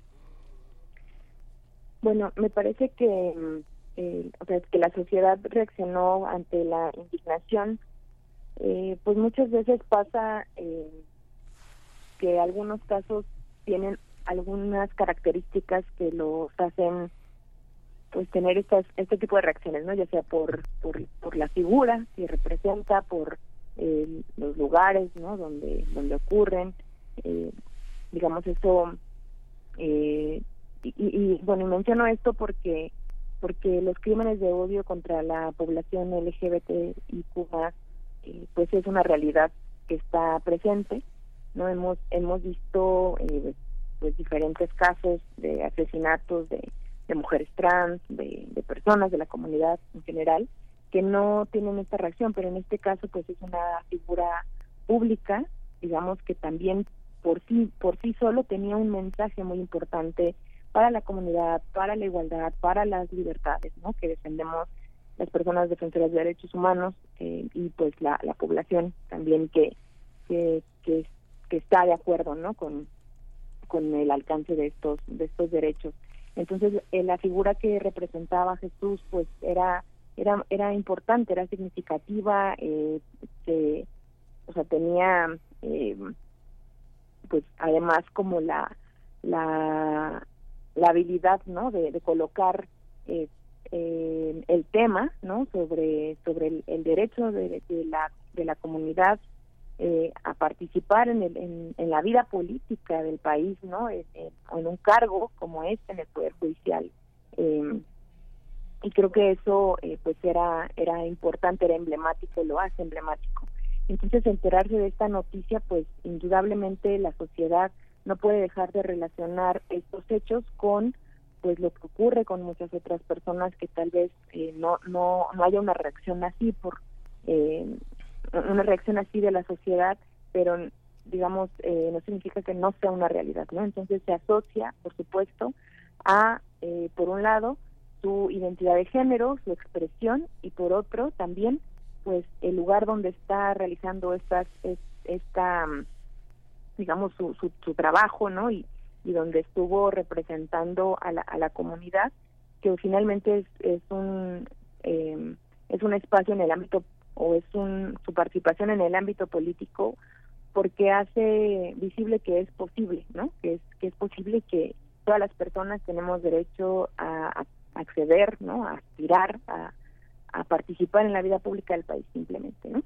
Sí. Entonces creo que por un lado esa es la, la reacción que indigna y por supuesto que no se puede dejar de asociar este caso y por lo tanto la demanda a, la, a las autoridades de que en, dentro de las líneas de investigación que se realicen no para esclarecer es, este lamentable hecho pues no se descarte ni su eh, ni su identidad no eh, de género de, Jesús y de su pareja no eh, ni tampoco el digamos el este contexto adicional, ¿no? Que es la figura pública que él representaba también, ¿no? En el, en el ámbito eh, político, en el ámbito de decisiones, eh, pues en este caso en el en el poder judicial. Uh -huh. Anayélico, eh, eh, bueno, nos hablas también de esta tensión y que hemos visto en este y otros casos, también en casos de feminicidio, uh -huh. esta o de presunto feminicidio, esta tensión entre la reacción social que exige justicia y que está harta de estos de estos crímenes o de estos hechos violentos eh, frente al tratamiento de las autoridades que investigan estos casos. ¿Cómo, ¿Cómo ver, cómo ver con este ejemplo, eh, pues lamentable ejemplo, cómo, cómo ver la, desde tu perspectiva eh, el tratamiento, el abordaje que han dado las autoridades, la Fiscalía del Estado, a, a este caso, desde la manera de comunicar, la manera en la que se investigan estos casos, los niveles de impunidad pues siguen siendo muy, muy altos y hay una afectación además que a la que se le suma que es un, un, una, un magistrado como Osiel Baena, pues ocupando un cargo de poder, se trunca ese proyecto uh -huh. que representaba a eh, pues a la comunidad, ¿no? A la comunidad y, y, en este caso específicamente a las personas no binarias. Pero qué decir de ese tratamiento, de la manera en la que actúan las autoridades que investigan casos como este. Sí, eh, bueno, en este caso me parece incluso ayer eh, declaró el fiscal del estado eh, como una hipótesis, ¿no? Al menos con las con los indicios técnicos que pues están adelantando, no sé si ya tengan ya, ya tengan las conclusiones de los peritajes, por ejemplo, en materia criminalística, pero hablan de una hipótesis de eh, que eh, Jesús fue asesinado por la pareja y, y después él se, suicida. Eh, lo que digamos lo que podemos decirle a la autoridad es que no tiene por qué descartar aunque digamos esto es un algo que están adelantando eh, desde nuestro punto de vista y con la experiencia de las investigaciones en los feminicidios por supuesto tienen que esperar a las conclusiones de los peritajes digamos eh, como los peritajes eh, ordinarios, ¿no? De cualquier homicidio, de cualquier feminicidio, de cualquier eh, eh, delito, ¿no? Eh, o de muerte violenta, para, para hablarlo en términos neutros. Pero, eh, pero no puede descartar las líneas de investigación, ¿no? O sea, el, contexto está ahí y ese es justamente el como el, el aporte de la perspectiva de género, porque aún sin, sin, sin conceder, ¿no? O sea, que, que pueda ser esa la, la hipótesis principal, eh, pues eh, tenemos los antecedentes de, de posible de una de, de amenazas, ¿no? O sea, de un, un, una eh, de, violencias, ¿no? Eh, previamente que, que había incluso señalado y lo, y lo refiere el propio fiscal, entonces esa esa información es eh, relevante para la investigación, ¿no? O sea, me, refiero a que aún eh, aún eh, que mm, con, concluyeran, ¿no? De que fue privado de la vida por por la pareja, tienen que seguir investigando si tan si no hubo una relación, o sea, para descartar o para confirmar si hubo una relación eh, no solamente en ese momento, ¿no? De, de la de la comisión de este de este delito, de este, de este crimen, sino también hay una relación o posible relación de ese contexto que está ahí presente por por quienes, ¿no? Por su identidad, por las amenazas previas, por el cargo que desempeñaba. Entonces, esas líneas no, no se descartan en automático, aunque aunque dieran con el, el responsable, suponiendo que, que es eh, correcta la afirmación que hace el fiscal el día de ayer, y lo pueden corroborar este, pericialmente, eh, no se descarta, ¿no? O sea, no pueden cerrar la investigación de que pudiera haber, eh, pues, intereses también de por medio de, eh, pues, de que se privara de la vida a, Jesús por otras razones. Y pues esto no deja de ser un crimen de odio, ¿no? O sea, eh, digamos, la perspectiva de género es lo que te lo que lo que aporta, ¿no? O sea, no se puede investigar como como un homicidio eh, común, digámoslo así, eh, sino que se tiene que analizar pues este contexto, ¿no? Este contexto de quién es, qué representa, ¿no? Eh, eh, y pues hay elementos, al menos públicamente, que impiden que se que se descarten y tiene que haber también respuestas, ¿no? O sea, se tiene que agotar.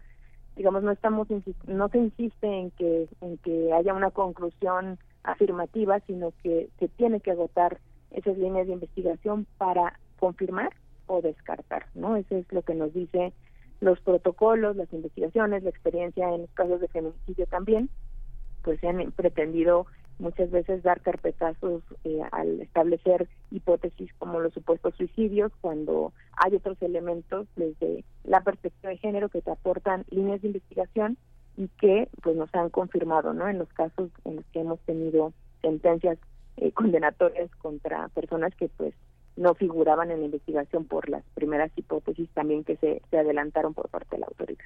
Uh -huh. ¿Qué significa que ya no ya no esté el cuerpo como un elemento como un elemento de análisis. Ya se regresó a Saltillo, ya está ya, ya se acabó el peritaje sobre los cuerpos de las dos personas. ¿Qué sucede entonces? Eh, ¿cómo, ¿Cómo ir por, por esas líneas? En muchos casos eh, de violencia eh, de los feminicidios muchas veces son sus parejas eh, o sus exparejas quienes actúan de esa manera incluso los padres de los hijos de las víctimas este atentan contra la madre de sus hijos de esa manera cómo entender en una línea de investigación con antecedentes eh, semejantes, cómo, cómo apegarse a una línea, cómo utilizar los antecedentes y al mismo tiempo actuar como, como este desprejuiciadamente analizando todo desde el principio, partiendo de cero, digamos. ¿Cómo hacer eso cuando ya no tenemos los, los, los cuerpos? Ya terminaron ellos. Ellos dijeron, ya acabamos con los cuerpos. Este es el dictamen. Uh -huh. ¿Cómo, ¿Cómo continuar la línea? ¿Por qué sí. cuestionarla? Eh, ¿Cómo, ¿Cómo se cuestiona esa parte forense? Sí, no sé si eh, entendí tu, tu pregunta. Eh, me lo voy a tratar como de explicar, eh, tal vez así con los ejemplos de la experiencia. Es que, eh, bueno, primero, sí, o sea, lo, los cuerpos son, el, digamos, una prueba, un indicio sumamente importante. Entonces, eh, el, la, la, indagación, ¿no? la investigación que se hace sobre los, los cuerpos es, es fundamental, ¿no? O sea, es como la primer, el primer acercamiento a, la verdad, a lo que pudo haber ocurrido, y pues esa exploración implica conocer pues el número de lesiones, la, la su con, como ya con la mecánica de lesiones, la la la dirección que no con la con la que fueron propinadas cada una de las lesiones con qué objeto o sea como tener ciertas respuestas.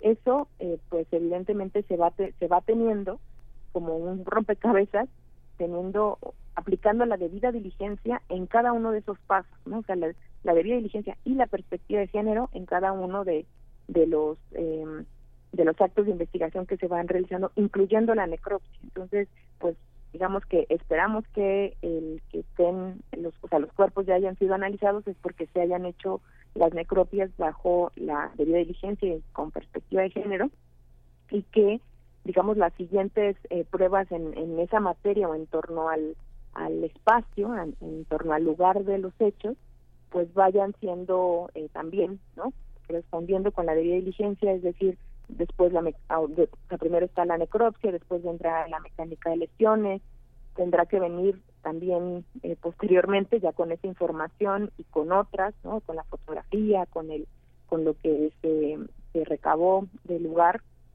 también una eh, pues el peritaje criminalística, o sea, tanto el de levantamiento, por supuesto que es el que existe, pero adicionalmente el de mecánica de, de hechos que nos da un poco la posición victimario, este, cómo eh, da, explicación de incluso la mecánica de lesiones, de cómo y con qué se pudo haber eh, realizado tal o cual lesión, o sea, como esas explicaciones en torno al en, en torno al hecho. Pero la perspectiva de género y la diferencia de, de investigar crímenes por razones de género, como son los feminicidios o como es este o, como es este hecho, eh, implica también incorporar otras perspectivas que tienen que ver más con el entorno, ¿no? Con conocer cuál es la historia eh, detrás, no, no solamente sobre el hecho particular, porque eso es lo que exige el homicidio simple, ¿no?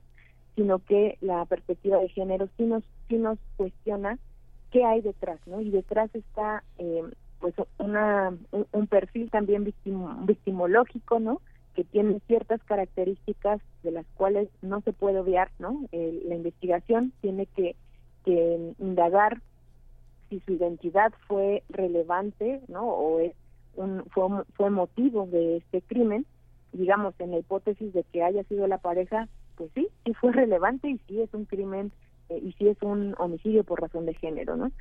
Si se queda ahí, pero tiene que seguir indagando porque hay antecedentes de, violencia, de amenazas, ¿no? De, un posible riesgo por el, activismo que, Jesús eh, llevaba a cabo a través de eh, pues del lugar el que ocupaba de todo su, su pasado, ¿no? O sea, de la lucha por por por el reconocimiento de identidades diversas y eso eh, tiene que ser una línea de investigación. ¿Qué tiene que hacer la la autoridad? Indagar sobre eso, ¿no? O sea, sobre, sobre esos antecedentes, sobre quienes posiblemente estuvieron involucrados, si tenían una relación esas personas, si es que fue, eh, no, no, no quiero afirmarlo así tan arbitrariamente, pero si la hipótesis que dijo ayer el fiscal sobre la pareja, pues también se tiene que indagar si la pareja tenía relación o vínculo con, con personas que, que previamente amenazaron a Jesús, ¿no? O sea, ese es parte del análisis del contexto y también incorporar peritajes sociales para que nos ayuden a dar respuesta a esos análisis, ¿no? O sea, no solamente son con los testimonios, sino también desde disciplinas sociales que nos ayuden a comprender eh, dónde está o cómo cómo está colocado cada uno de, de los de los de los hechos alrededor, ¿no? O sea, no solamente el crimen, porque justamente esa es la diferencia de investigar un homicidio simple, ¿no? Sin la perspectiva de género, a realizarlo indagando sobre todo ese pasado que para las autoridades, digamos jurídicamente hablando, pues les es irrelevante, pero es una obligación investigar con perspectiva de género y eso y esa hacia allá nos lleva, ¿no? Hacia indagar lo más profundo sobre sobre quién era la persona, sobre el, rol que desempeñaba, sobre incluso en, en materia, eh, digamos, desde el ámbito político también sería confirmar o descartar si este hecho no fue producto de una violencia política, o sea, de, silenciar no solamente em, como el tema de su identidad, que ahí yo lo veo totalmente relacionado, sino por el cargo que desempeñaba, ¿no? O sea, eso también se tiene que indagar y dar respuestas a la sociedad. Entonces, creo que no se puede descartar eh, o, cerrar el caso de manera precipitada, aún, aún teniendo, eh, ¿no? Y, creyendo lo que lo que dijo el día de ayer el fiscal de Aguascalientes, que, eh, que, fue que los hechos se llevaron de esta manera, ¿no? Que fue la pareja, pues si, esa es la respuesta técnica, parcial, científica de los primeros hallazgos, no se puede descartar el contexto, ¿no? Se tienen que dar respuestas sobre eso. Sí, eh, Anayeli, este caso pues tiene un peso específico eh, en tanto la relevancia del cargo que ocupaba, ocupaba el magistrado Jesús Ociel, además haciendo eh, con toda intención política eh, manifiesta su identidad y su expresión. Él mismo había, él, ella misma había solicitado medidas de protección previamente que mm, eh, hay otros casos que permanecen en la impunidad, en el anonimato además, y que eh, se presume son crímenes de odio por parte de la comunidad eh, de la diversidad sexual. ¿Cuál es, ¿Cuál es el panorama en este, en este sentido? El panorama amplio, más allá de este caso lamentable, el panorama amplio de crímenes de odio en México. ¿Qué lugar ocupa México en, este, en, eh, esa lista lamentable de crímenes de odio eh, frente, frente a la región, Latinoamérica? Eh, cuéntanos un poco de ello y, de, y, también de los avances que tenemos en los protocolos de investigación para abordar estos este tipo de eventos violentos. Anayeli. Sí, yo creo que justo justo eh, el caso de, de, Jesús em, creo que nos da un revés, ¿no? Así a la a la sociedad, por supuesto a la comunidad, porque eh, a veces justamente el no escuchar como, eh, o sea, no estar cercanas o cercanos, cercanos a esa realidad, pues nos hace desconocerla, ¿no? Y parecer que seguimos en sociedades más libres, más respetuosas de la diversidad, ¿no? Más tolerantes eh, de las diferencias y eso no es así, ¿no? Y no y no es eh, no es así no solamente por el caso de Jesús, sino sino también eh, por muchos otros eh, casos de, expresiones de odio eh, que se traducen en, en, asesinatos, ¿no? En tentativas, ¿no? De, de, homicidios o de, o de incluso tentativas de transfeminicidios o feminicidios. Por un lado, eh, sí hemos avanzado en el reconocimiento, pues, de los derechos, de ciertos procedimientos, pero aún hacen falta en los marcos normativos ciertas eh, distinciones. Por ejemplo, se ha luchado y, es en pocos estados en donde sí se ha eh, logrado eh, considerar, por ejemplo, como transfeminicidios los cometidos contra las mujeres trans, ¿no? En este caso, como ya es muy concreto, con el tipo penal de feminicidio, ¿no? Hay estados que sí contemplan, muy pocos, ¿no?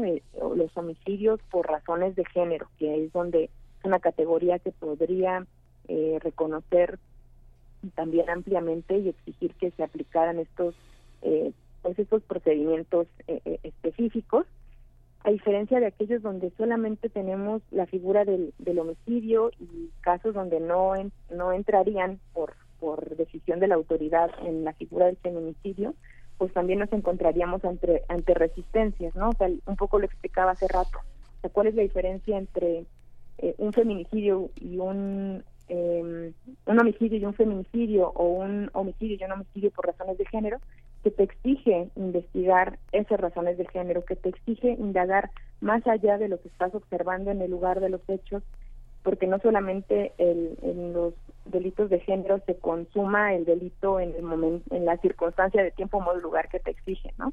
Sino que hay algo detrás ¿no? Hay algo en el contexto que tienes que indagar y que la figura por sí sola, sin la perspectiva de género, no te, eh, no te, no te, no te lo exige, ¿no? Ahora, la perspectiva de género es una obligación, eh, pues, constitucional, convencional, de criterios también de la, de la jurisprudencia, que, que todas las autoridades tienen que aplicar independientemente de la figura que estén considerando, pero vemos que todavía hay muchas resistencias por parte de las autoridades, hay poca preparación, hay poca comprensión de cómo aplicar la perspectiva de género que va más allá de comprender los conceptos de sexo género, ¿no? Este y de diversidad, sino que implica aplicarlo y aterrizarlo a la, la práctica, a los hechos, a, cómo lo, lo lees o cómo observas, un, en este caso, un, un, crimen de este tipo, ¿no? O sea, ¿qué es lo que observas más allá de la sola privación de la vida? O sea, tienes que indagar sobre ese pasado, sobre ese, eh, o sea, sobre esas amenazas previas, el que tuviera medidas de protección, ¿no? O sea, como qué hecho estaba relacionado en torno a estos estas expresiones de violencia y eso es lo que la autoridad generalmente no realiza por falta de capacidades o por falta eh, o porque no quiere, ¿no? O sea, por porque le parece más sencillo dar carpetazo de cierta manera sin incorporar estos estándares que son necesarios para llegar a la verdad y pues la realidad en México es que y este caso creo que nos lo recuerda, ¿no? Por por lo emblemático que ha sido es que eh, seguimos en una sociedad eh, sumamente conservadora, en una sociedad, eh, pues sí, totalmente machista, donde también eh, ese machismo se expresa, por supuesto, contra hombres y mujeres y contra personas eh, no binarias, contra personas que que atentan, ¿no? O, que o que sí, o sea, digo, atentan contra lo establecido, ¿no? Normativamente, socialmente, y que para muchos de, en esta sociedad esto es una eh, como un, un cosa que se, se reta pues a esas normas establecidas y la reacción es la violencia, ¿no? Entonces creo que sí es un recordatorio a eh, que nuestra cultura no ha cambiado, que nuestra cultura sigue siendo eh, machista, intolerante y que tenemos mucho por hacer todavía, que esas libertades que creemos que hemos ganado las mujeres y las personas de la diversidad sexual, pues en realidad no lo es y, y la y el, el recordatorio son estos crímenes de odio, son estas expresiones de violencia extrema, eh, pues que, que tenemos que seguir erradicando, eh, que tenemos que seguir eh, denunciando, ¿no? Este, en cuanto a eh, pues exigir justicia, exigir a las autoridades los más altos estándares para su investigación, para que no queden impunes y para que también sean mensajes para la sociedad de que, que esto no, no se puede tolerar, ¿no? O de que socialmente además es incorrecto, ¿no? Es incorrecto, por supuesto, estos crímenes, pero cualquier expresión de, de machismo, cualquier expresión de discriminación, ya no no podemos ser una sociedad tolerante, ¿no? que seamos más los que o les que veamos mal no estas expresiones así sean sutiles y que las personas más bien que son intolerantes que no están de acuerdo con esto pues sean las que sean incómodas no pues pues muchas gracias por estar con nosotros con este en el análisis de este de este caso. Anayeli Pérez Garrido directora de Justicia Pro Persona que no sea la última vez. Yo creo que eh, se tienen que agotar todas las líneas de investigación como lo señalas y bueno los medios tenemos que estar en la responsabilidad social que nos toca atentos de este de este seguimiento que pues que le toca a la sociedad civil y a los y a las autoridades. Muchísimas gracias Anayeli. Muchas gracias a ustedes hasta pronto. Hasta pronto. Gracias, Anayeli Pérez Garrido, directora de Justicia Pro Persona AC. Eh, vamos a escuchar, a hacer una pausa musical, a escuchar música. Hoy, hoy la lista musical que nos ha de acompañar toda la mañana tiene que ver de alguna u otra manera con eh, elementos no binarios, ya sea desde sus exponentes, desde sus cantantes y o desde también las letras. Vamos a escuchar de Fémina, Buen Viaje.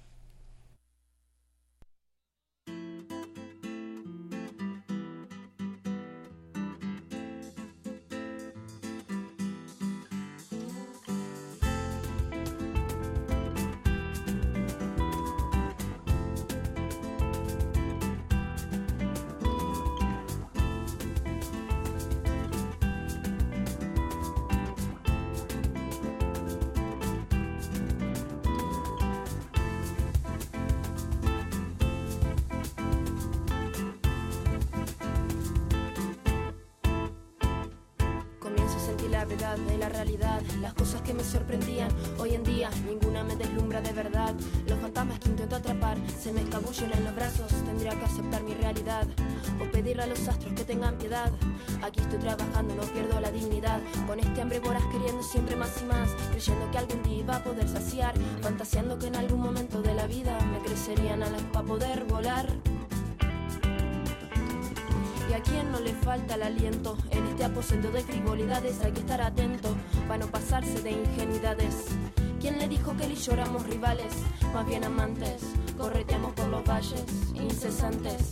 Creímos ser como la encina y el roble, permanecer unidos nos haría inmortales y así viví. Un amor de eternidades, y así viví nuestro amor de eternidades. No quisiera desaparecer antes de mojarme otra vez los pies en la luna. No quisiera desaparecer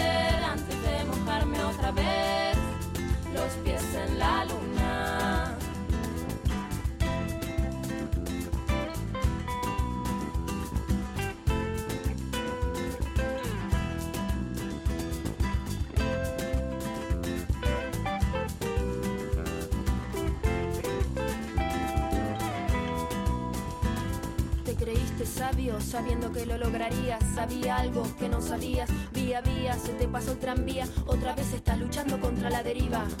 Quisiera desenmascarar al enmascarado, aquel que de sucede a ver el mundo conquistado. Se ha colocado una careta y no protesta, patea a quien sea con tal de alcanzar su meta. Se me está haciendo difícil con usted interactuar, trastabilla su lengüeta cada vez que intenta hablar.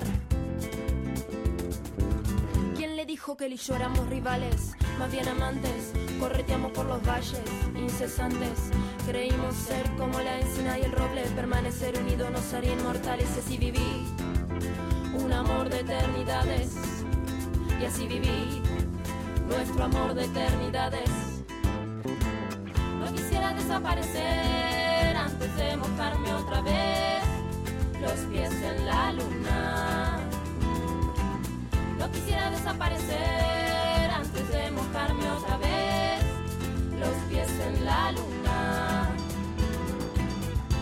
quisiera desaparecer antes de mojarme otra vez los pies en la luna.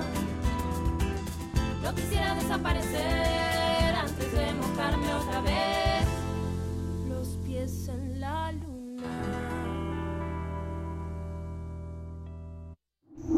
Primer movimiento. Hacemos comunidad con tus postales sonoras. Envíalas a primermovimientounam.gmail.com Nota Internacional.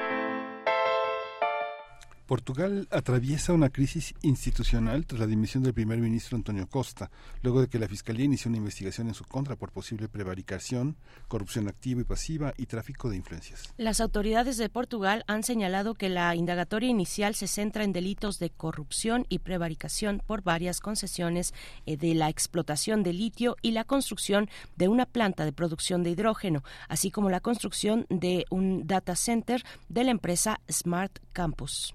Por ello, el presidente Marcelo Rebelo de Sousa anunció que disolverá el Parlamento después de la votación final sobre los presupuestos de 2024 prevista para el 29 de noviembre próximo y va a convocar a elecciones anticipadas para el 10 de marzo de, dos, de 2024. Esta convocatoria se produce a dos años de los comicios que dieron la mayoría al Partido Socialista, cuyo líder Luis Montenegro respaldó la decisión del presidente al considerarla inevitable para restaurar la confianza en las instituciones democráticas. Vamos a analizar este anuncio del presidente de Portugal para el adelanto de las elecciones en 2024 y está con nosotros Luis Guacuja, el responsable del programa de estudios sobre la Unión Europea del posgrado de la UNAM. Le doy la bienvenida. Buenos días, Luis Guacuja, bienvenido. ¿Qué tal, Berenice, Miguel Ángel? Un gusto saludarles a ustedes y al auditorio. Gracias, Luis Guacuja, doctor, bienvenido. Pues, ¿cómo, ¿cómo ves, doctor, el panorama que se ha levantado en lo político y lo institucional con estos señalamientos? Ha, avanzado el, el, caso, pero bueno, eh, hablemos, eh, si quieres, desde, desde el principio con estos señalamientos hacia el primer ministro y hacia eh, personas cercanas, incluso de sus ministerios, de su gabinete, eh, por estas por estas razones. ¿Cómo lo ves?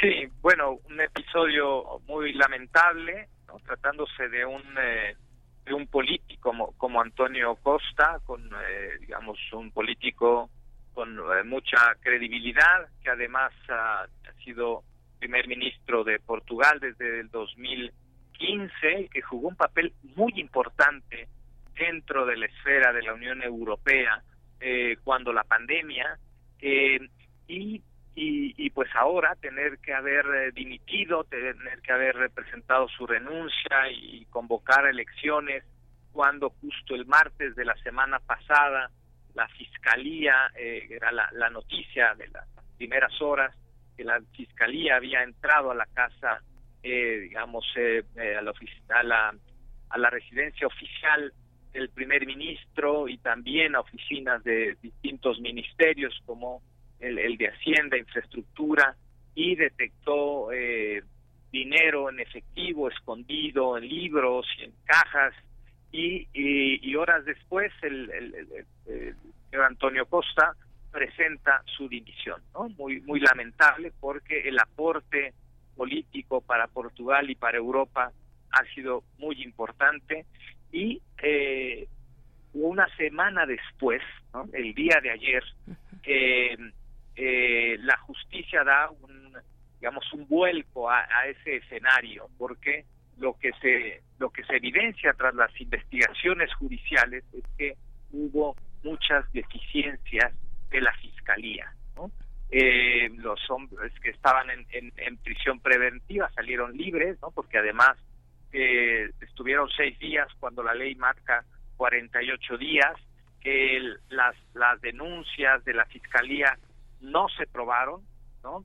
Eh, al final los delitos de prevaricación y corrupción no se probaron tampoco, eh, la gravedad de, de, las acusaciones no se susten, no se sus, sostenían, no había cierta eh, ligereza, había transcripciones de escuchas mal, mal hechas, y había muchas deficiencias en esta investigación que al llegar a la, a la justicia, buena parte de esto se vino abajo. Si esto se hubiese conocido hace una semana, eh, quizá el, el, propio primer ministro no hubiese renunciado. Hay quien dice que fue una decisión precipitada, pero esto nos habla también de, de la utilización de pronto eh, política de algunas instancias de, de justicia, en este caso la fiscalía. Es cierto que una de las personas más cercanas, Antonio Costa, su jefe de gabinete y para muchos su, su mejor a, amigo, pues sí, eh, Víctor Escaria, tenía en, en, sus oficinas dinero que no pudo comprobar de dónde venía, pero en general las acusaciones eh, tienen que ver también más bien con temas de, de lobby que en otros países está eh, digamos, está permitido, en el caso de Portugal no, y entonces grabaciones eh, asociadas con empresarios y tal desataron toda esta telenovela judicial que una semana después eh, pues está en cuestionamiento toda esta eh, todo este episodio eh, de la fiscalía en contra del gobierno de Antonio Costa con todo este recorrido que haces, Luis, este, ¿qué, ¿qué, reacción ha tenido la comunidad internacional que de alguna manera está eh, con, con, simpatía a, a, este a este luchador político, a este eh, Antonio Costa? ¿Cómo es observado por el mundo? Claro, bueno, es que eh, como como se dice, ¿no? El, el, el, la esposa del César no solo debe ser honesta, sino debe parecerlo, ¿no? En, en, en Europa los temas de corrupción son un, eh, un tema importante que se toma muy en serio. Por eso, en cuanto hubo estas primeras investigaciones, Antonio Costa no, no dudó en presentar su, su dimisión. Eh, eh, lo cierto es que, bueno, ya este nuevo episodio pues hace una diferencia, ¿no? El tema es que ya la, la división ya está, ya, eh, no se puede revertir, las elecciones están previstas para marzo del próximo año, digamos que hay tiempo un poco para recomponer, sobre todo para el Partido Socialista eh, portugués, de cara a las próximas elecciones, eh, digamos, la, la, credibilidad del Partido Socialdemócrata que él, que él representa en un momento además muy eh, muy delicado para, para la Unión Europea. Eh, el próximo año, en junio, habrá elecciones al Parlamento Europeo y las cuotas de partidos, aunque son elecciones en cada en cada estado miembro, las cuotas de partido, en este caso, eh, si un país como Portugal, donde había una mayoría absoluta de los socialdemócratas, digamos, esta tendencia se, se repite en, en las elecciones al Parlamento Europeo. La aportación entonces de eurodiputados portugueses socialdemócratas al Parlamento Europeo era una cuota importante. Vamos a ver qué sucede, sobre todo en un momento en que la extrema derecha está ascendiendo de manera importante y la composición del Parlamento Europeo eh, pues eh, previsiblemente tendrá alguna variación no entonces habría habrá que esperar eh, hay tiempo para para esto pero yo creo que hay también aquí una una o varias lecciones también sobre el cuidado en las determinaciones a veces un exceso de activismo judicial o la judicialización o la politización de, de la justicia que también está eh, está presente en este episodio en Portugal. Sí, eh, doctor Guacuja, eh, ¿tú ves o podríamos poner en los escenarios tal vez una intención turbia o ilegítima detrás de esta avanzada judicial contra el gobierno de Costa, precisamente con la intención de, de golpear a su gobierno y a lo que políticamente representa. ¿Es eso o nos quedamos eh, o lo que más fehacientemente existen pruebas es que la fiscalía, pues no sé cómo decirlo, pero no midió el, eh, o, finalmente no no existen las no no se han puesto a la mesa las pruebas o para el juez de instrucción así así eh, lo decidió, dado que eh, dejó en libertad a estas cinco personas detenidas. Sigue la judicialización del caso, sigue la imputación, digamos, pero en un grado mucho menor, bastante sustancialmente bajo al de las acusaciones, el tono de las acusaciones y el nivel de las acusaciones de la fiscalía. ¿Tú crees que hay una intención turbia o fue que cómo cómo se explica este este actuar de la fiscalía?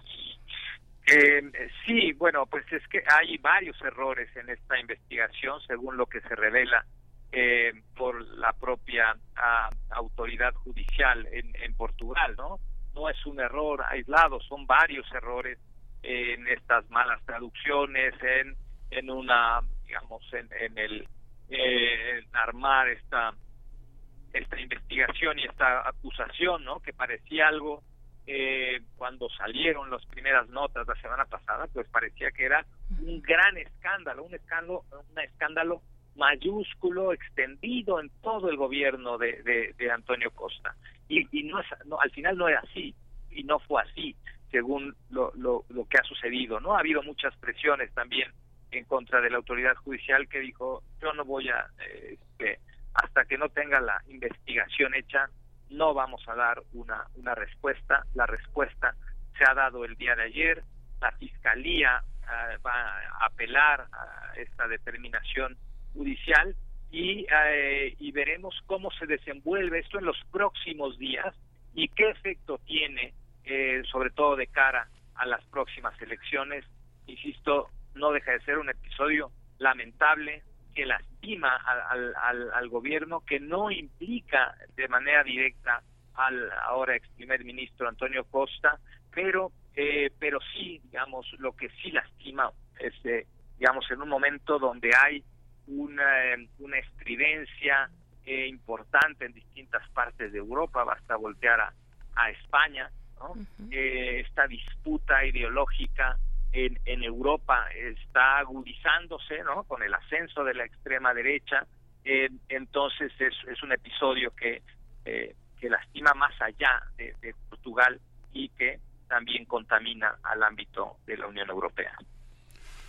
Pues Luis Gocuja, una, sí, sí, a mí me gustaría, Luis Guacuja, antes de despedir, eh, pues que nos des, eh, precisamente ahora hablando de la emergencia, de la, de, la llegada del arribo eh, de la ultraderecha, de, de, facciones ultraconservadoras en la política que está llegando a los parlamentos de toda Europa, ¿cómo se ve, em, digamos, qué es lo que representa, para aquellos que, que no lo tengan tan claro, qué es lo que representa el proyecto de Antonio Costa, qué signo político representa y cómo se reacomoda la composición política luego de su dimisión.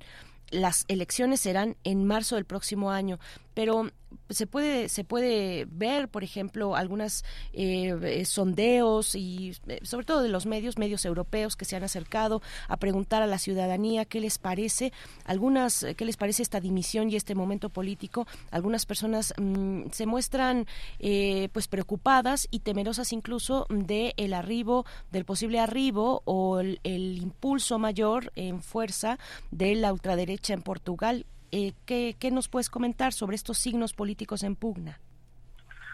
Bueno, la, la, extrema derecha aprovecha muy bien el, enojo ciudadano. La, extrema derecha eh, apela a los, a los sentimientos en, un momento eh, complicado en términos económicos, en términos inciertos. Sin embargo, en el caso de Portugal, el gobierno de Antonio Costa es un gobierno que ha dado mucha certidumbre, mucha estabilidad, un liderazgo no apabullante, pero sí constante.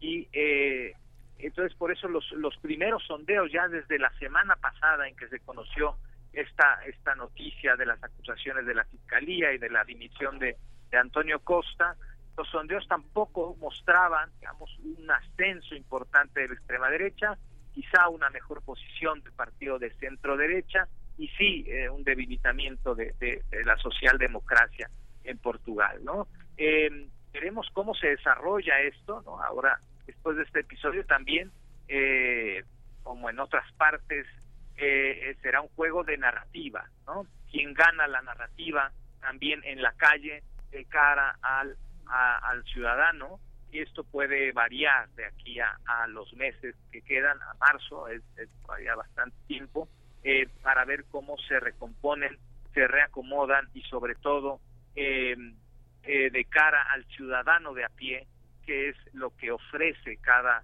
una de las opciones políticas. Pues muchísimas gracias, querido Luis Guacuja, por esta, por este panorama, por esta previsión. Luis Guacuja es responsable del programa de estudios sobre la Unión Europea del posgrado de la UNAM, un colaborador muy querido aquí en Primer Movimiento. Luis Guacuja, muchas gracias. Con mucho gusto. Un saludo cordial. Hasta pronto. Otro para ti, doctor Luis Guacuja.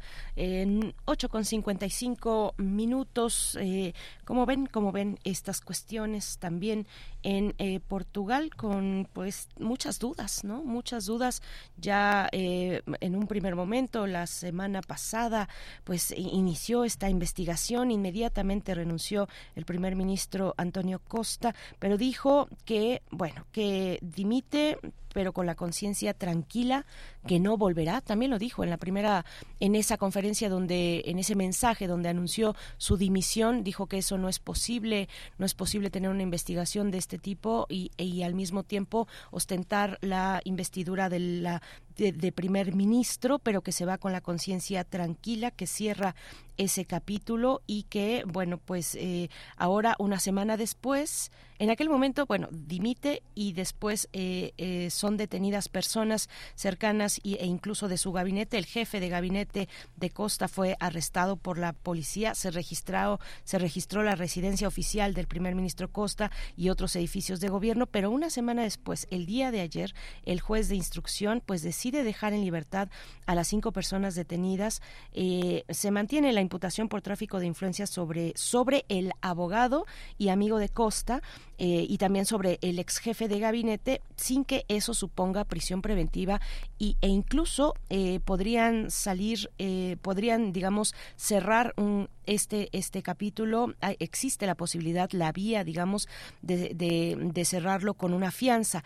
Mm, bueno, pues de aquel remolino, que de, aquel eh, maremoto que se inició la semana pasada por parte de la Fiscalía mm, con estos señalamientos tan, tan importantes, pues ahora el juez de instrucción decide que no, que no, em, digamos que no es sustancialmente eh, eh, de ese nivel las acusaciones que está haciendo la Fiscalía. Pues bueno, así en Portugal, con un proyecto político que representa eh, a, el, partido, el Partido Socialista a través de Antonio Costa. Veremos cómo ocurre, cómo se mueve el panorama político de aquí a marzo, que se den las próximas, las próximas elecciones. Suena por ahí el nombre de Luis Montenegro, que aparece como favorito frente a estas elecciones anticipadas. Son las 8 con 57 minutos y nos vamos a ir con música, Miguel Ángel. Vamos a escuchar de Tim Curry, Sweet Travesti. Gracias, Radio Nicolaita. Volvemos después del corte. How'd you do, I see you've met my faithful hand in hand. He's just a little brought down because when you knocked, he thought you were the candy man. Don't get strung up by the way I look. Don't judge a book by its cover.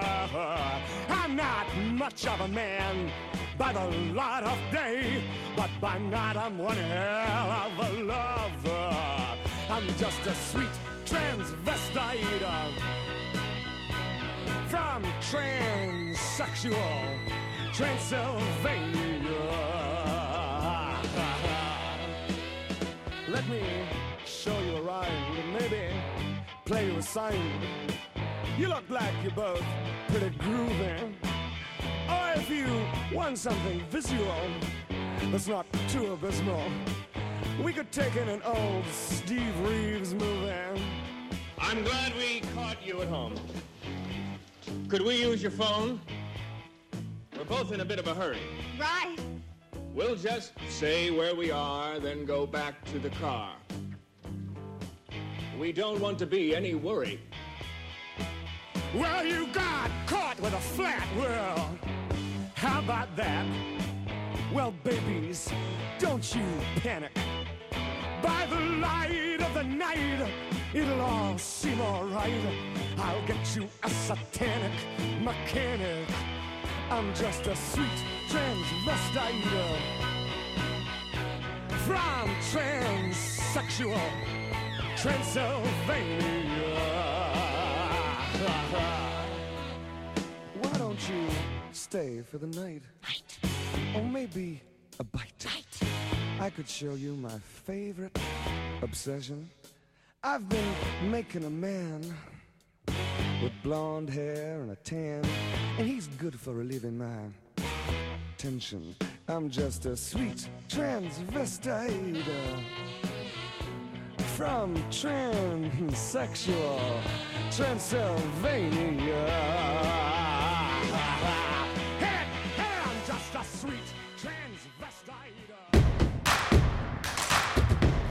Queremos escucharte. Llámanos al 55 36 43 39 y al 55 36 89 89. Primer movimiento.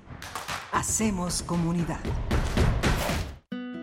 Ida Vitale, poeta uruguaya. 2023. 100 años de su nacimiento. Misterios.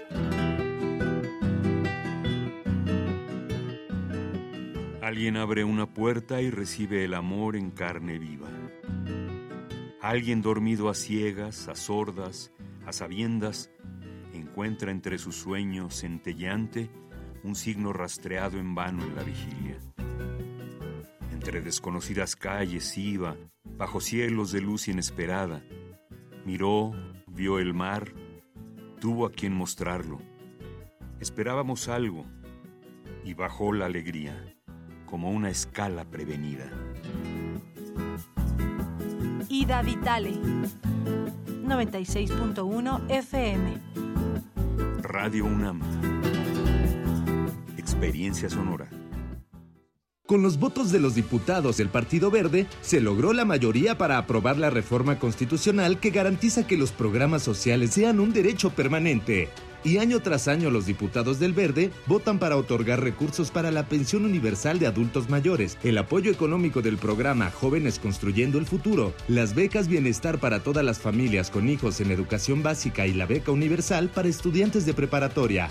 La 4T también es verde, Partido Verde Ciudad de México. Precandidato único a la jefatura de gobierno de la Ciudad de México. Soy Salomón Chertorivsky, llevo 25 años trabajando por esta ciudad. Al frente del Seguro Popular logramos dar cobertura a más de 53 millones de personas. En la Secretaría de Desarrollo Económico comenzamos la lucha por aumentar el salario mínimo. A mí no me pueden acusar de tener negocios con inmobiliarias indebidos ni juntarme con criminales. Puedes estar seguro que lo que digo lo garantizo. Mensaje dirigido a simpatizantes, militantes e integrantes de la Asamblea Electoral Estatal Nacional. Proceso interno de selección y elección de personas candidatas a la jefatura de gobierno de la CDMX. Movimiento Ciudadano. Es muy tedioso hacer siempre lo mismo. No dejes que el aburrimiento apague tu imaginación. Escucha Escaparate 961 con los eventos culturales del momento. Viernes a las 15:15 horas por Radio UNAM. Entretenimiento y cultura. Radio UNAM. Experiencia sonora. Ahí viene la cuarta transformación, con este ritmo que está sabrosón, unidos en una revolución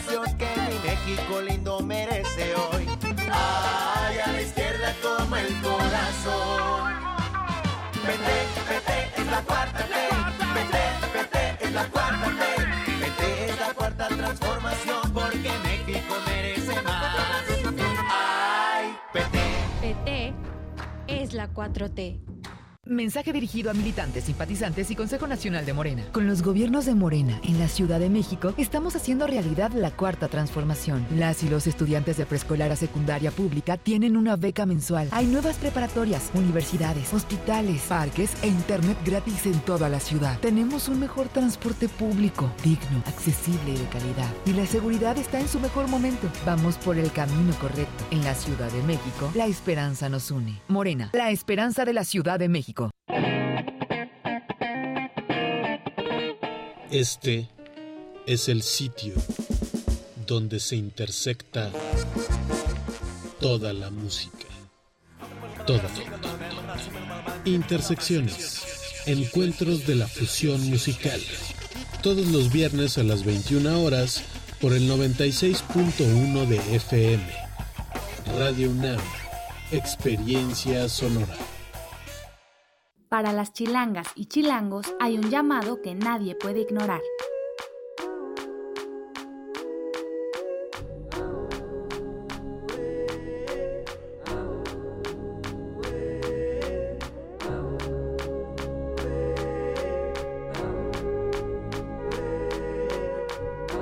La democracia nos llama. Este 2024 las elecciones son nuestras. Vota CDMX, Instituto Electoral Ciudad de México. Mi INE es mucho más que una credencial. Con mi INE participo, alzo la voz y decido con libertad sobre lo que quiero para mí, para mis amigas, para mis amigos, para mi familia. Nuestra generación busca respuestas y tiene mucho que aportarle a México. Si ya cumpliste 18 años o los cumples antes o el 2 de junio, tramita tu INE, infórmate, decide y vota. Tienes hasta el 22 de enero.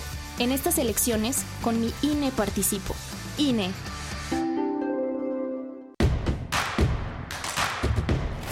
Encuentra la música de primer movimiento día a día en el Spotify de Radio UNAM y agréganos a tus favoritos.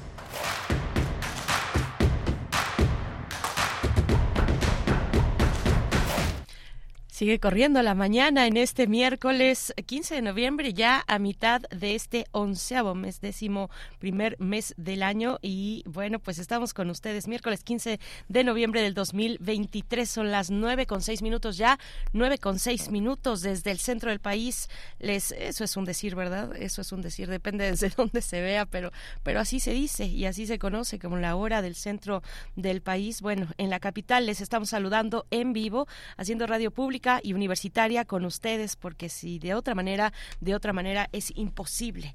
Eh, se hace radio en comunidad y estamos de vuelta después de este corte con eh, Rodrigo Aguilar, que se encuentra en la producción ejecutiva del otro lado del cristal, levanta sus manos con una señal rockera, saludándoles a ustedes también, Violeta Berber, en la asistencia de producción, Antonio Beltrán, en la operación técnica de la consola, Miguel Ángel Quemain, en los micrófonos de primer movimiento. ¿Cómo estás esta mañana, Miguel Ángel? Muy bien, Berenice, ¿tú? También, muy bien.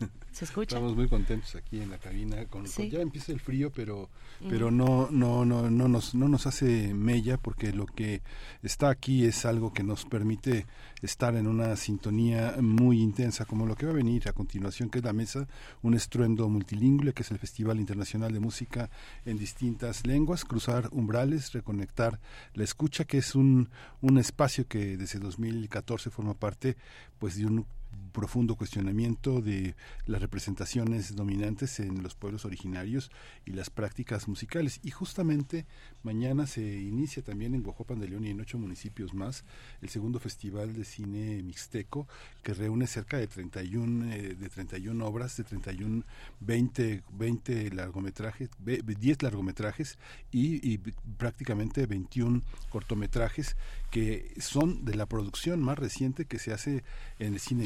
Digo cine por, por decir algo que podamos entender todos, pero en realidad es una producción audiovisual, es un discurso de imágenes, es una visión que está ya entre lo documental y lo ensayístico, entre la crónica y, y la y la urgencia de contar historias para, para la comunidad, un trabajo extraordinario que han hecho, empezó en Oaxaca de León, empezó en diciembre, Oaxaca de León empezó en diciembre, pero ahora es la Mixteca Alta la Mixteca Alta que también es igual de poderosa, con los grandes ríos, con los grandes, con las zonas grandes boscosas, con la sierra y con un territorio distinto, muy distinto al que hemos conocido a través del cine de Jonah Hansen, de Ángeles Cruz, un, un cine, un cine muy, muy, muy interesante y que bueno, coincide con esta explosión musical multilingüe. Multilingüe, sí, estruendo multilingüe, Festival de Músicas en distintas lenguas, tuvo su primera edición en 2014. Se realiza en el Museo Universitario del Chopo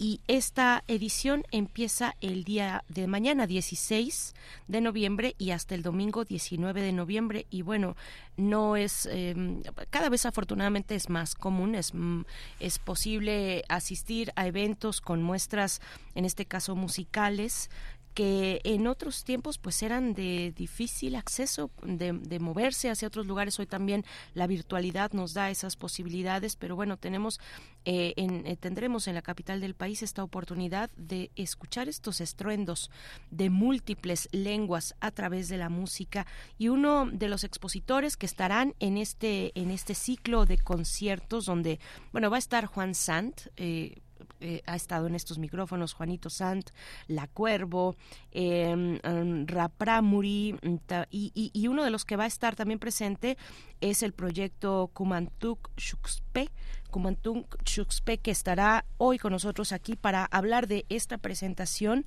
de su propuesta musical eh, y bueno, estará acompañándonos Benjamín García, trompetista de la Nación Mije, fundador de Comantuc Chuxpe, una propuesta de exploración sonora que combina sonidos de jazz y electrónica con la tradición oral y musical de su comunidad Mije. No se lo pierdan, se estará presentando Comantuc Chuxpe el próximo sábado 18 de noviembre a las 19 horas y saben que además la entrada es gratuita.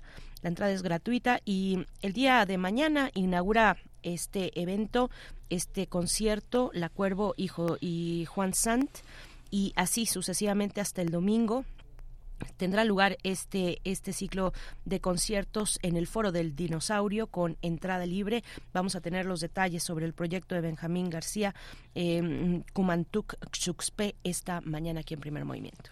Sí, va a ser muy muy interesante poder escuchar poder escuchar a toda esta explosión auténticamente musical. Y vamos a tener también la presencia del doctor Plinio Sosa. Hoy el tema que elige es un tema eh, de una vieja data la seda de las arañas y la maca de los paquidermos. Este el elefante que se mece en la, en la tela de una araña es parte de esta idea extraordinaria que hoy trae eh, para nosotros el doctor Plinio Sosa académico de tiempo completo en la Facultad de Química un hombre dedicado a la enseñanza a la docencia y a reflexionar sobre ella y las ciencias 9 con 11 minutos. Bueno, pues vamos a ir con la poesía para seguir eh, calentando un poquito esta, esta mañana, esta mañana fría, haciendo este fogoncito poético que, que Miguel Ángel les va a compartir esta mañana, eh, pues pero con los estragos, sintiéndose los estragos del Frente Frío número 9 que ha bajado las temperaturas eh, para distintos estados de la República, Chiapas, Oaxaca, Tabasco, Veracruz, también en el Estado de México y en la capital del país se siente y va a afectar incluso con temperaturas de menos 5 grados. Hay que acercarnos, hay que acercarnos al fogón de la poesía para calentar la mañana, Miguel Ángel. Sí, vamos a la poesía. Es hora de Poesía Necesaria. Hoy se presenta un libro muy bello, editado por, por Pértiga, Rubén entre nosotros, un libro hecho a varias manos que introduce a Vicente Quirarte, ahora que con el paso de los años se ha convertido en su par, su amigo, el gran lector de Rubén Bonifaz Nuño. Va a ser en el Colegio Nacional, en Doncel 104, en el Centro Histórico y en el canal de YouTube del Colegio Nacional. Van a estar Miguel Limón Rojas, que preside la Fundación para las Letras Mexicanas, que es un motor de la edición de este libro de Pértiga, y los escritores Nayeli García Sánchez, Cristian Peña y Paola Velasco. Carlos Montemayor prologa el poema que la, selección de poemas que voy a leer, uno de ellos, el número 23 de Poesía Moderna, publicado por el material de lectura de la UNAM. Y desde 1982, hace 40 años, Carlos Montemayor se sorprendía porque ya había traducido eh, Rubén Bonifaz a la poesía completa de Virgilio, de Cátulo y de Propercio, sin contar ya las traducciones de Ovidio y Horacio, un, un hombre verdaderamente espectacular. Dice Quirarte en la introducción que Rubén Bonifaz Nuño tuvo la cortesía de darnos tiempo para despedirnos lentamente de él. Desde hace varios años le dijo adiós a la vida y soportó con estoicismo la proximidad de la muerte, escribiéndole versos en un volumen muy mexicano y muy clásico, juguetón, desde el título Calacas. También nos enseñó a reírnos de nosotros mismos, a no tomar la vida en serio, precisamente porque la vida es una cosa tremendamente seria. Nos indicó el camino para leer detenidamente las tiras cómicas de Charlie Brown y por qué Schulz era un sabio observador de la conducta humana, a quien Rubén prefería llamar en su traducción española plumita. Lo ayudaban a mantener la lealtad al infante, que nunca dejó de ser como cuando en franca provocación vanguardista, en un happening relampagueante, se paseaba por la Torre de Humanidades con un casco de piloto aviador. Lo vamos a acompañar con la gran interpretación de Mickey Messer, una obra de eh, una obra que canta eh, este gran cantante de jazz Louis Armstrong. Dice así Semilla del placer. Semilla del placer, la muerte mira, agazapada en el instante, donde apaga su lengua roja, algún dolor que fuimos, risa de saber que en algo nos morimos, que algo para siempre nos perdona. De escombros nuestros se encordera el camino de la noche en andas, que para morir nos escogemos, y se vuelve alegre la ceniza de envejecer, y las arrugas, el ramaje son de un tronco alegre.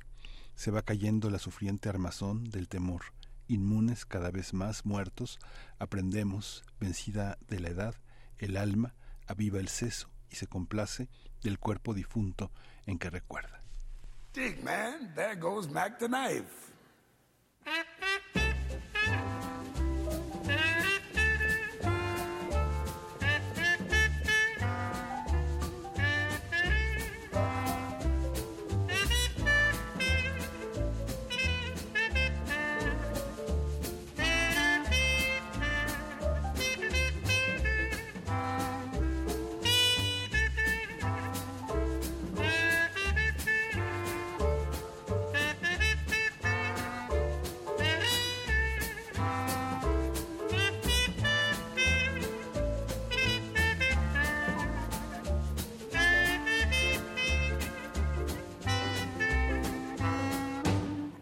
The shark has pretty teeth, dear, and he shows them a pearly white. Just a jackknife has Mac Heat, dear, and he keeps it out of sight. When the shark bites with his teeth, dear, scarlet billows start to spread. Fancy gloves, though, where's Mackie dear? So there's not a trace mm, of red on the sidewalk. Sunday morning, baby, lies a body oozing life. Someone sneaking around the corner. Someone Mac the knife mm, from a tugboat by the river? I cement bags drooping down. Yes, the cement's just for the weight, dear. Bet you Mac he's back in town. Look a here, Louis Miller disappeared, dear, after drawing out his cash. And Mac Heat spends like a sailor. Did our boy do something rash?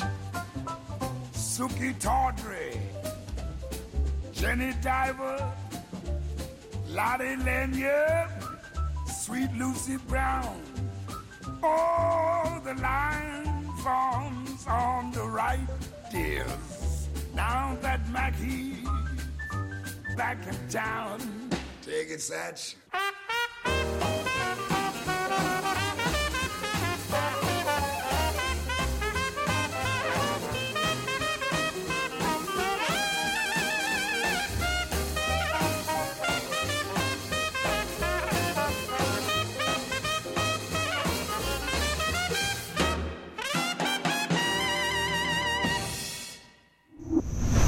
Movimiento.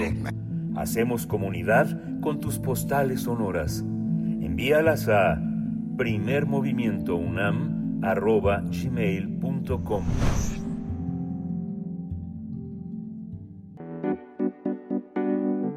La mesa del día.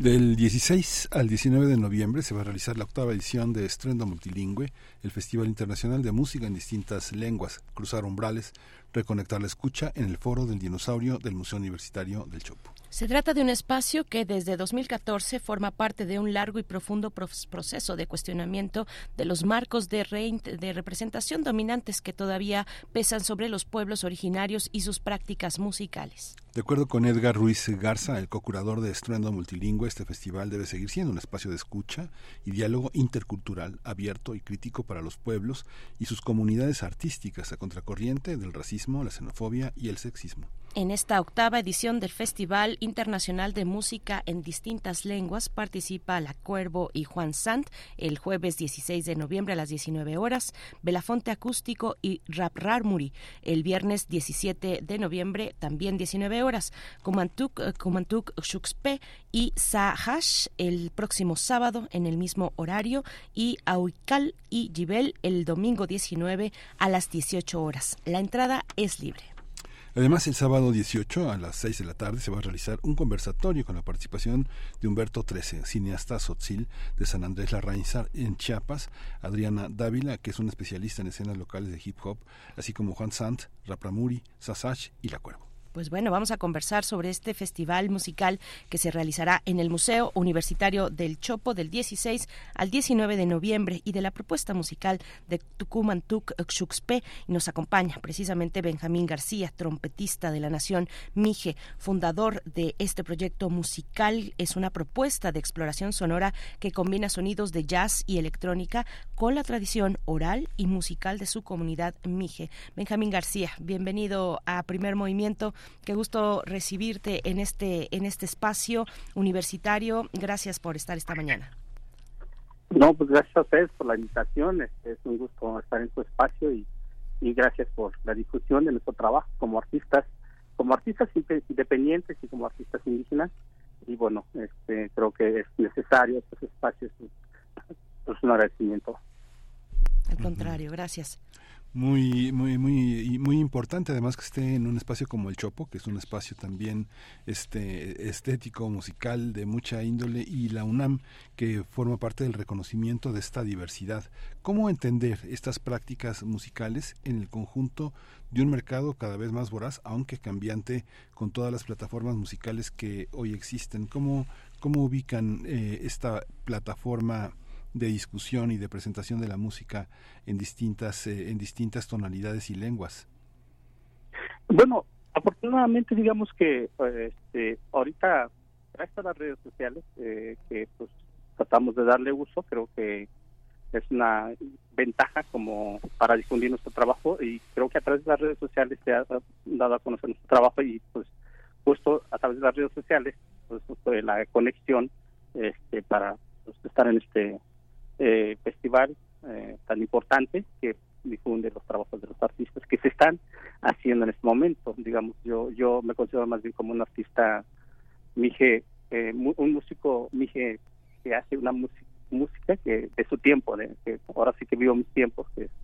contemporáneo en este momento, ¿no? Por eso esto por eso la, la parte de, base de, de que es electrónico, son beats, son texturas, ambientes, entonces, este, y bueno, tenemos por un lado también la lengua, que es una un compromiso de seguir difundiendo nuestra lengua, porque pues las nuevas generaciones tienen que seguir hablando la lengua, entonces a través de, de la música pues intentamos hacerlo y bueno, creo que esperamos hacer algo o dejar algo por las nuevas generaciones. Muchas gracias, Benjamín. Un artista que hace música de su tiempo. ¿Cómo, cómo inició? Eh, eh, cuéntanos un poco, Benjamín, de, de, de, la propia historia de Kumantuk, de esta decisión de incorporar a la oralidad, eh, a, la, oralidad, perdón, mije, elementos eh, pues occidentales, eh, elementos electrónicos, incluso sonidos de jazz. ¿Cómo fue ese camino? ¿Cómo se fue construyendo esa identidad sonora de Kumantuk Chuxpe? Bueno, este, si bien yo em, empiezo con la música, aprendí, la música con los sones mijes, ¿no? En el pueblo de la pero en en este eh, rollo de querer eh, ser querer ser profesional emigré a la Ciudad de México y bueno estuve en la UNAM estuve estudiando y pues la digamos la influencia es música clásica. Me salí y pues, pues, siempre he sido como muy autodidacta porque es la manera como nosotros nos enseñan a aprender música en los mijes. Somos este, nos digamos aprendemos de manera autodidacta aunque la escuela es comunitaria pero siempre se fomenta mucho la, ser autodidacta el, el crecimiento musical este, la medida que uno, hasta donde quiera uno llegar al nivel, digamos, este, musical que quieras tener, pues uno mismo lo va buscando. Entonces siempre he sido así porque eso fue la eso fue la manera como aprendí. Entonces ya saliendo de la escuela, pues también eh, exploré la parte del jazz, la improvisación, que tiene que ver mucho el entender más la armonía. Este, improvisar no es más que digamos un, un lenguaje ya más articulado porque entiendes digamos los colores de la armonía, entonces sobre eso ya vas construyendo una pues, una línea melódica o este, jugar con la armonía, entonces creo que eso fue lo que me, me dio la, la, parte de la, del jazz, este, pero como les digo, yo, eh, yo he sido muy autodidacta y bueno, y por otro lado, pues he colaborado con artistas como eh, Jorge Bredín, que tiene un proyecto que se llama Clorofila, es un ex integrante del colectivo Norte, y de ahí pues tuve la influencia de la música electrónica y bueno, me toqué con Roy Martínez afortunadamente en una grabación y pues me di cuenta que pues su rollo era la música electrónica y desde ahí le propuse que si eh, colaborábamos, emprendíamos un proyecto y bueno, pues así es como se dio este viaje musical. Fíjate que yo he tenido la oportunidad como de encontrarme con muchos escritores eh, que pertenecen a culturas originarias y es rara la al menos en la literatura, que es un trabajo que a veces tan solitario, que compartan otras lenguas.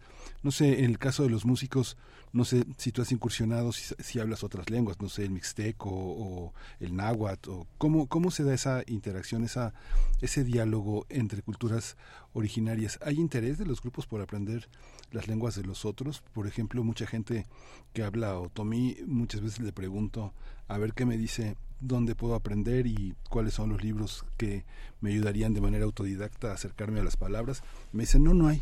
Eso, eso musicalmente, ¿cómo lo, cómo lo vives? Este, eh, ¿cómo, lo, cómo, ¿Cómo lo vives? ¿Cómo lo vives tú, Benjamín?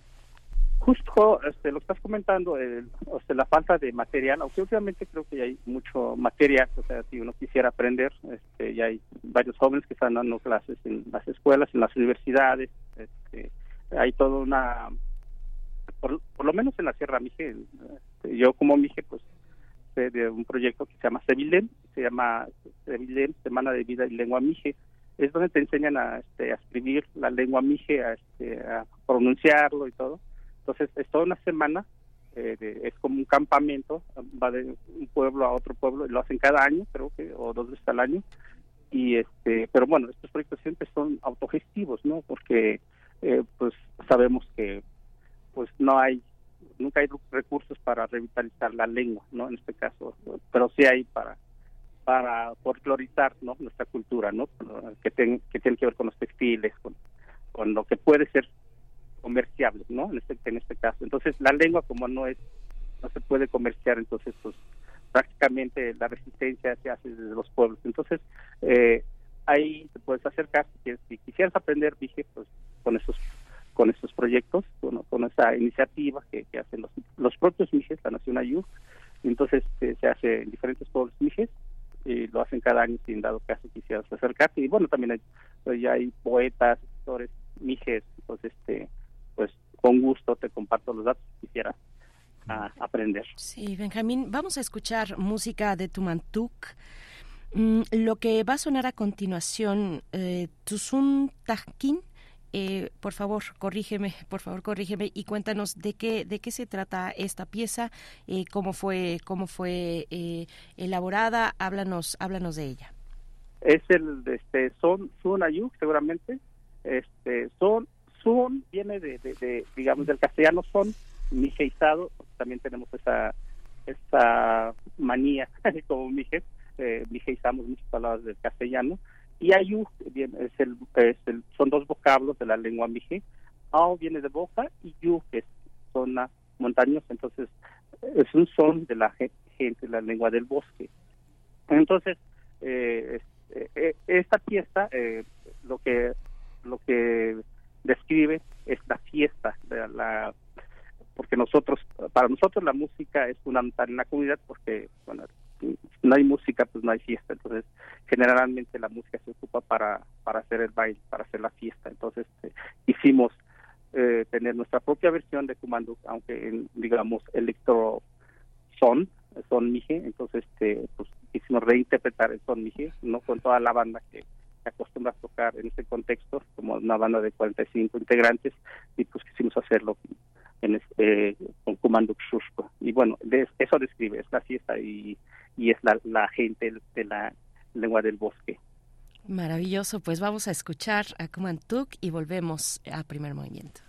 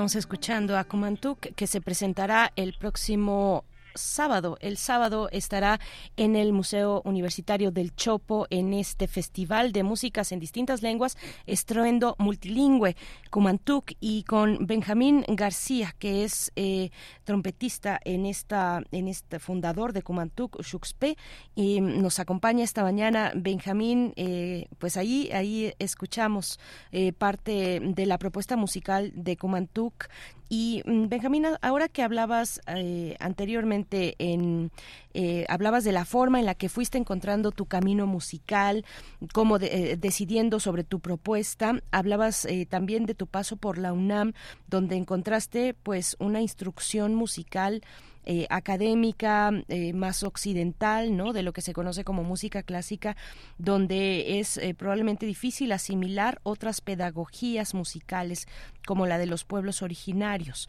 ¿Cómo, cómo, cómo haría, qué, decir ahora ya un poco a la distancia sobre esto? ¿Qué, qué, qué puentes se han logrado o cuáles están pendientes para poder eh, acercar en una institución como la nuestra, como la universidad, eh, la, la, música, la música de los pueblos originarios que tienen unas prácticas pues em, completamente distintas y propias, ¿no? Eh, Benjamín. Bueno, yo creo que pues igual ahora sí que ya ya, ya está en uno buscar las las redes, este, el Internet eh, trajo muchas cosas, como democratizar de alguna manera la cultura, ¿no? Entonces creo que eh, ya no no no vivir nuestros tiempos eh, es como no estar cerrado a, a, querer observar a través de, la ventana que te da las redes o el internet hacia el mundo, ¿no? Entonces, en ese sentido, este, muchos muchos artistas indígenas tienen muy buena propuesta, pero de repente como que hay todavía ese prejuicio de que eh, los indígenas no solamente este, nos representan de manera folclorizada, ¿no? O en el folclore, pero no, o sea, sí, este, hay músicos que, pues digamos que siguen ese camino y, está bien porque digo también es parte de la identidad, ¿no? O sea, se tiene que seguir escribiendo sones mijes, tiene que seguir haciendo música mije, ¿no? Porque pues es parte de, por así, de, nuestra identidad como mijes y porque el pueblo necesita de música, ¿no? Pero también hay, hay otros artistas que, pues, se atreven a, cruzar, ¿no? A hacer cruces, ¿no? De, otras tradiciones, ¿no? Como el jazz, como, no sé, como la música electrónica, eh, incluso este, eh, tiene visuales y nos apoyamos de un artista gráfico que se llama Gilberto Delgado, pues este, es un artista mije que entiende toda esta cosmogonía de la, de la, todo este universo de Kumanduk. Eh, de hecho, Kumanduk es un personaje de la tradición oral, que es un personaje esclavizado. Entonces, este, hay todo una tradición oral. Eh, hay versiones cortas, versiones largas, muchas diferentes versiones en cada, de cada pueblo este, y, entonces lo que hace Comando es, digamos, unir esas diferentes disciplinas artísticas y tenerlo en uno solo, ¿no? Y bueno, creo que es el resultado de, de Comando, eh, apoyarse de esas diferentes eh, disciplinas artísticas y por eso es el colectivo Comando Y bueno, yo creo que, pues dense una, ahora sí que asómense a la ventana de, de, de las plataformas de streaming para escuchar música nueva y creo que se pueden encontrar con muy buena propuesta musical. ¿Cómo, ¿Cómo resistirse, Benjamín, a la folclorización, a tener un lugar justamente por lo que uno es y no por lo que uno hace? Digamos, hay muchas becas, muchos apoyos para las personas que el Estado mexicano reconoce como indígenas y pero cómo ha sido fuera de esta de esta competencia que le obliga al Estado a repartir sus recursos entre las personas más destacadas de la de la, de la comunidad indígena cómo cómo codearse con los eh, grandes creadores musicales y formar parte de una de un conjunto que no pasa por esas por esos procesos de legitimación que son los de este que son los de que son los del Estado que reconoce a las personas que han sido más lastimadas y golpeadas a lo largo de la historia mexicana.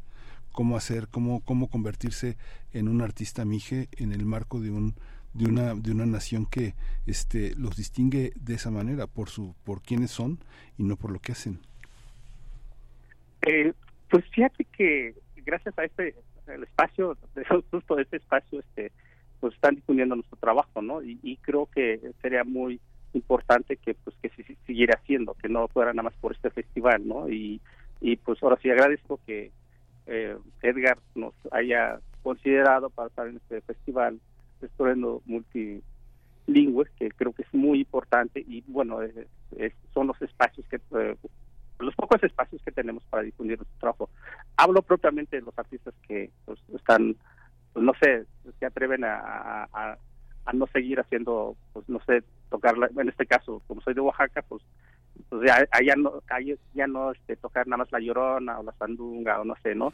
Porque el Estado mexicano, pues, eh, pues se fija más en, este tipo de, de, propuestas. Digo, tienen que seguir cantando, tienen que seguir tocando este tipo de música porque parte de, de, la identidad.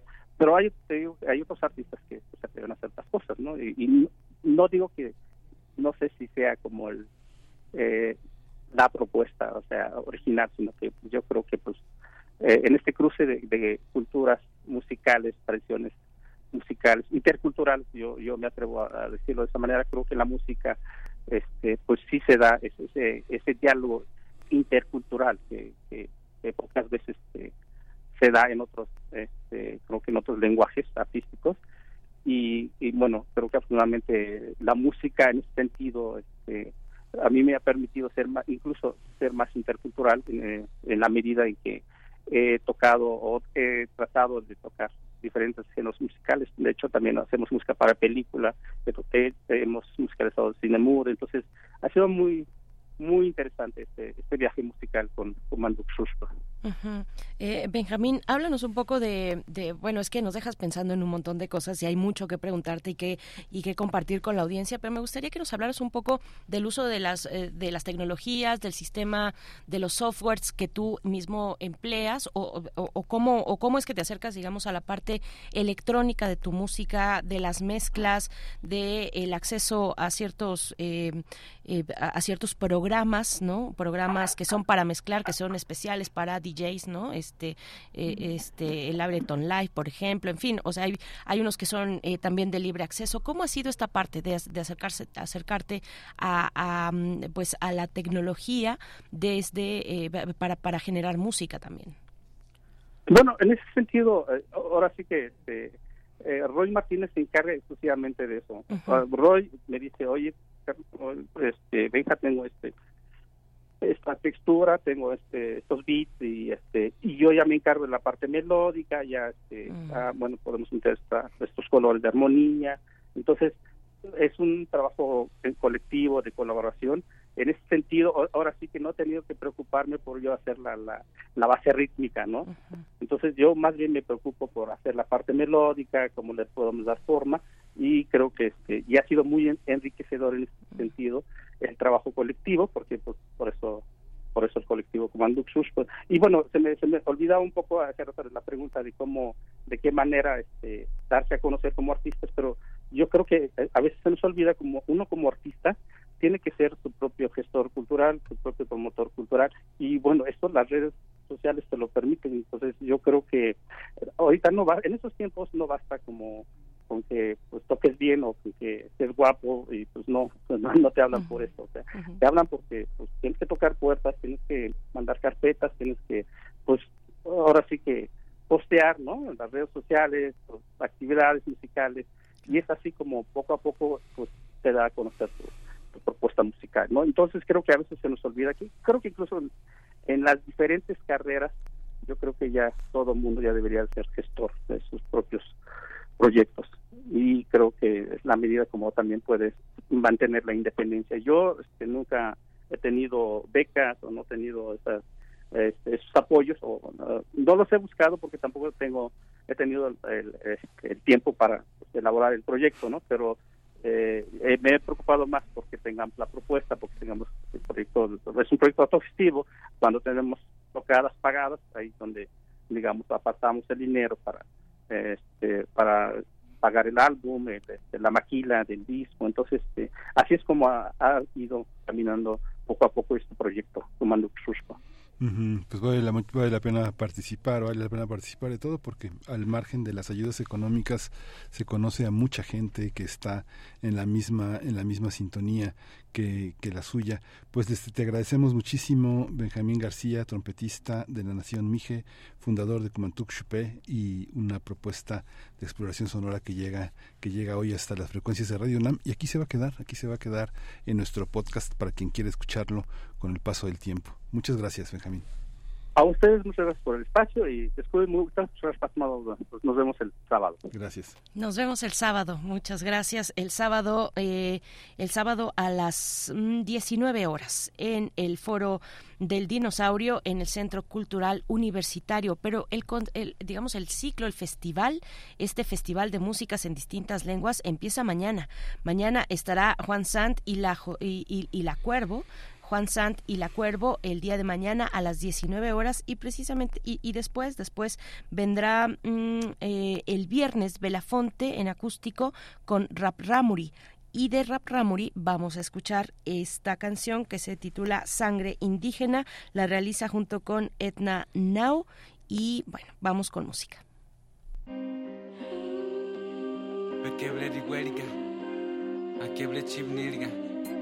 Pekine hewo chibaniachi Kala nataka enarsi. Rara mulinira Pago tu amilala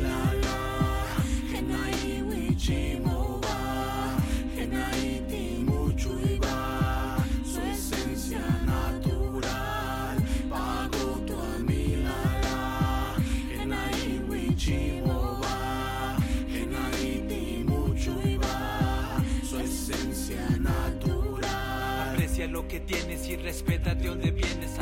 Agradece con tu fe lo que te regaló Noruam. Una cultura majestuosa tan llena de tradiciones. Mira a tu alrededor y tendrás más de mil razones. Para sentirte orgulloso de tu tierra y de tu gente. La cultura vive en ti, por eso es que sigue latente. Pique vireca, boleta, genial cultura. Indígena, tijuta, moquiti, huela, natemuba. Rasirika, ki aguam, jugara, mulina, ichala. Ichanagua, lincochota, venerza, cuatanara. Hable mi cueca, guasa, ma que chirica, na tema. mobidakhe daluga bikuji kobenedima haplemigebenesa chikotidiga tolabo makinana maotensa matikebidetombabo dadamulidaitabo lekitikilipenesima welichekolabo kebidenamut nasiniga akebidediweliga kiwataka enaluma. Katabelamnatama kitikechiwesiomeluma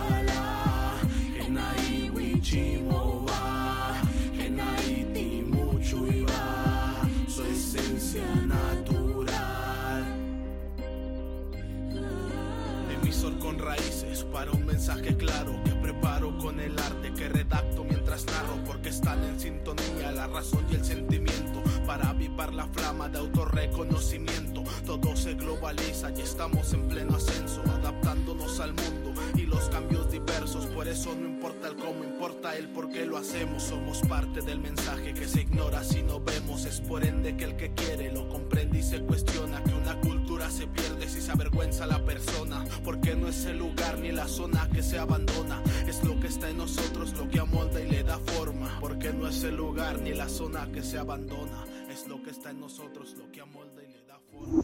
Primer movimiento.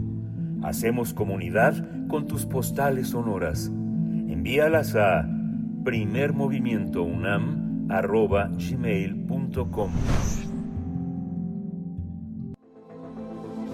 El crisol de la química.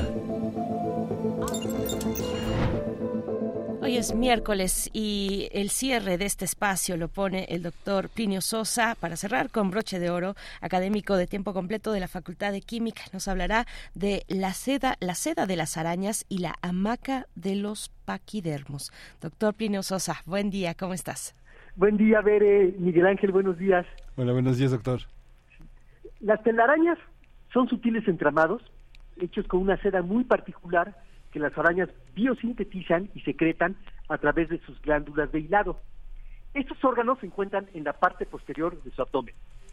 Las arañas de especies más primitivas no tienen muchas glándulas y por lo tanto las sedas que sintetizan son muy similares en todos los casos.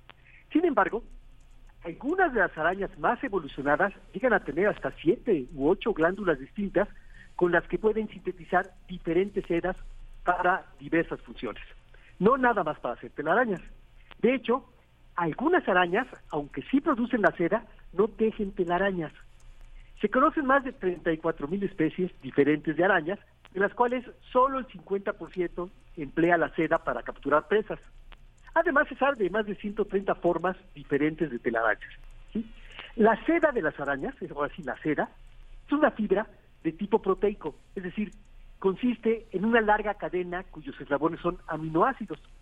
Dicha cadena consiste principalmente en largos segmentos alternados de alanina y de glicina. Esto da lugar a dos regiones claramente diferenciadas, la cristalina y muy ordenada, donde están las alaninas, y la muy amorfa y desordenada, donde están las glicinas. Hay una proporción muy pequeña de regiones semicristalinas que unen las láminas planas con las regiones amorfas. El 63% de la fibra es la parte cristalina, es decir, la de la alanina. La parte amorfa, la de la glicina, es el 22%. Y el 15% restante corresponde a grasa y agua. La seda de la araña tiene unas propiedades únicas. Por un lado, tiene una resistencia enorme, es decir, se requiere mucha energía para poder romperla. Un gramo de seda de araña es unas cinco veces más resistente que un gramo de acero. Sin embargo, al mismo tiempo es sorprendentemente dúctil. Se puede estirar fácilmente entre un 30 y un 40% respecto a su longitud inicial. El Kevlar es más resistente que la seda, que la seda de araña, pero no más dúctil. Tomando en cuenta ambas propiedades, entre el acero, el Kevlar y la seda de araña, esta última es la mejor. En el argot de la ingeniería de materiales, a la combinación de resistencia y ductilidad se le llama tenacidad. La seda de araña es mejor que el acero y que el Kevlar porque es más tenaz. Que la seda de araña posea estas dos propiedades indiscutiblemente contradictorias, dura pero elástica, tiene que ver con su estructura. La parte cristalina es la responsable de su resistencia, mientras que la parte amorfa es la que le da su formidable elasticidad. Como ya mencioné antes, la elaboración de telarañas y su uso para atrapar presas no es la única función de la seda de araña. Algunas de las funciones, tanto de la seda como de las telarañas, son las siguientes. Bueno, evidentemente, para cazar y capturar a sus presas, para inmovilizarlas y momificarlas, para transmitir señales durante el cortejo, como sustrato para las feromonas sexuales femeninas, como alimento. Construir una telaraña implica un gran gasto de energía debido a la gran cantidad de proteínas requeridas en la formación de la seda. No es raro ver arañas que se comen su propia red para recuperar parte de la energía erogada. Para construir nidos para sus crías, como guías para encontrar la ruta de regreso, como guaridas para esconderse y luego sorprender a sus presas, para trepar y descender, para moverse por el aire y llegar a otros territorios, como sensores de movimiento, etcétera. Una reflexión final.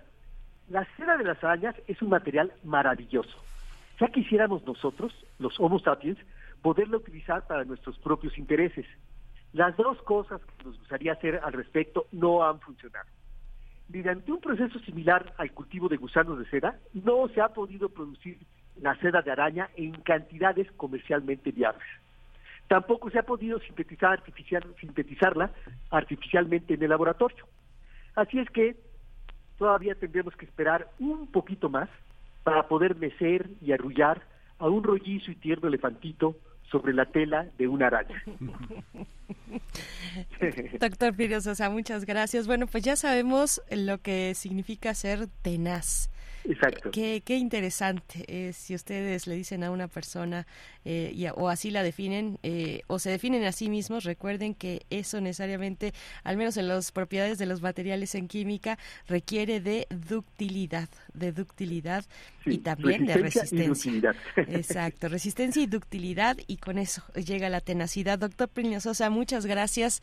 te deseamos lo mejor en el resto de la semana y nos encontramos la próxima contigo.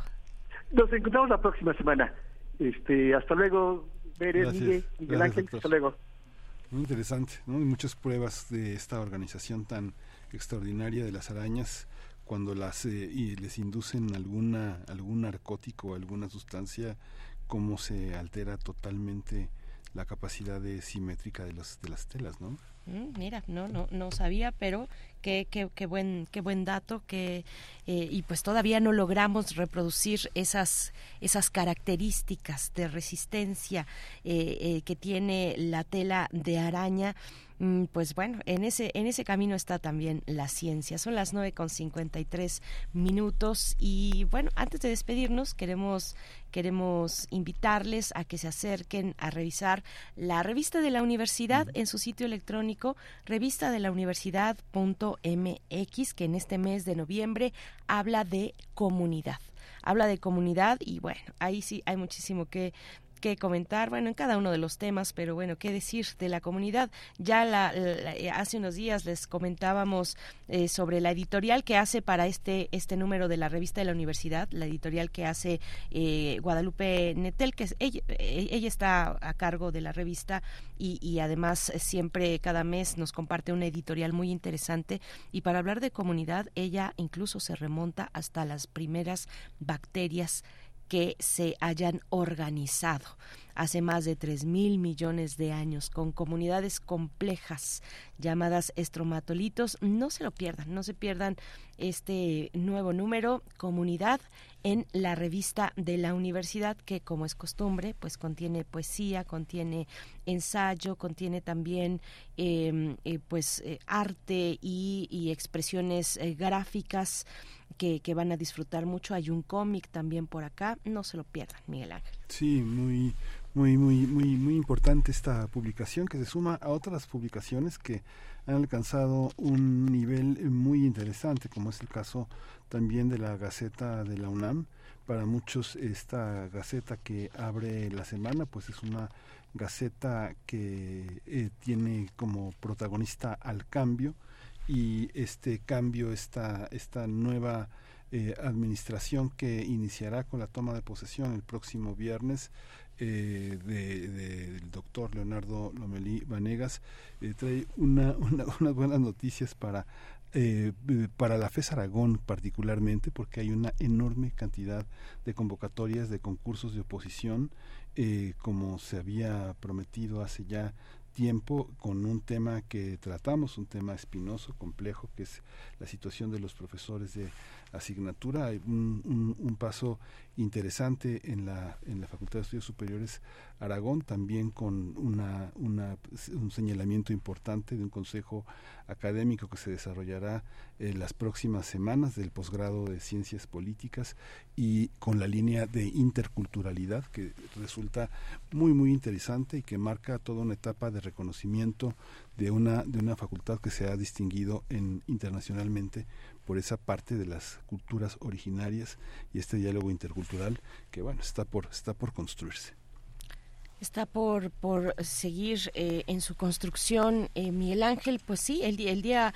el día viernes por la mañana mm, es muy probable que nos toque en el horario de primer movimiento eh, probablemente hacia la tercera hora este esta ceremonia esta ceremonia en la que asumirá el cargo ya ya formalmente el doctor Lomelí Vanegas como rector de la UNAM nosotros nos despedimos ya 9 con 56 minutos en esta mañana les hemos compartido música de propuestas no binarias y tiene y ahora y ahora viene el turno para cerrar esta emisión con Yani Yani es eh, Alma no binaria, es el título de la, de la canción que despedimos, con la que despedimos esta emisión. Muchas gracias por su escucha. Quédense aquí en Radio UNAM. Nos vamos, Miguel Nos vamos. Esto fue primer movimiento. El mundo desde la universidad.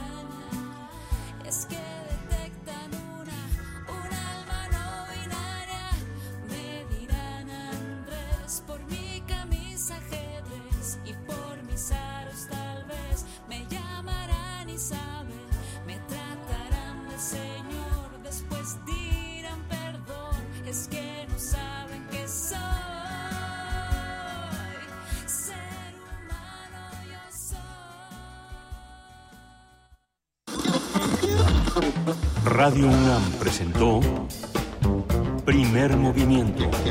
El mundo desde la universidad.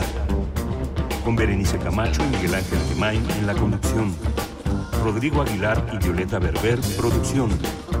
Antonio Quijano y Patricia Zavala, noticias. Miriam Trejo, coordinación de invitados. Tamara Quirós, redes sociales. Arturo González, operación técnica. Producción, Tessa Uribe y Juan Staca. Quédate en sintonía con Radio UNAM. Experiencia sonora.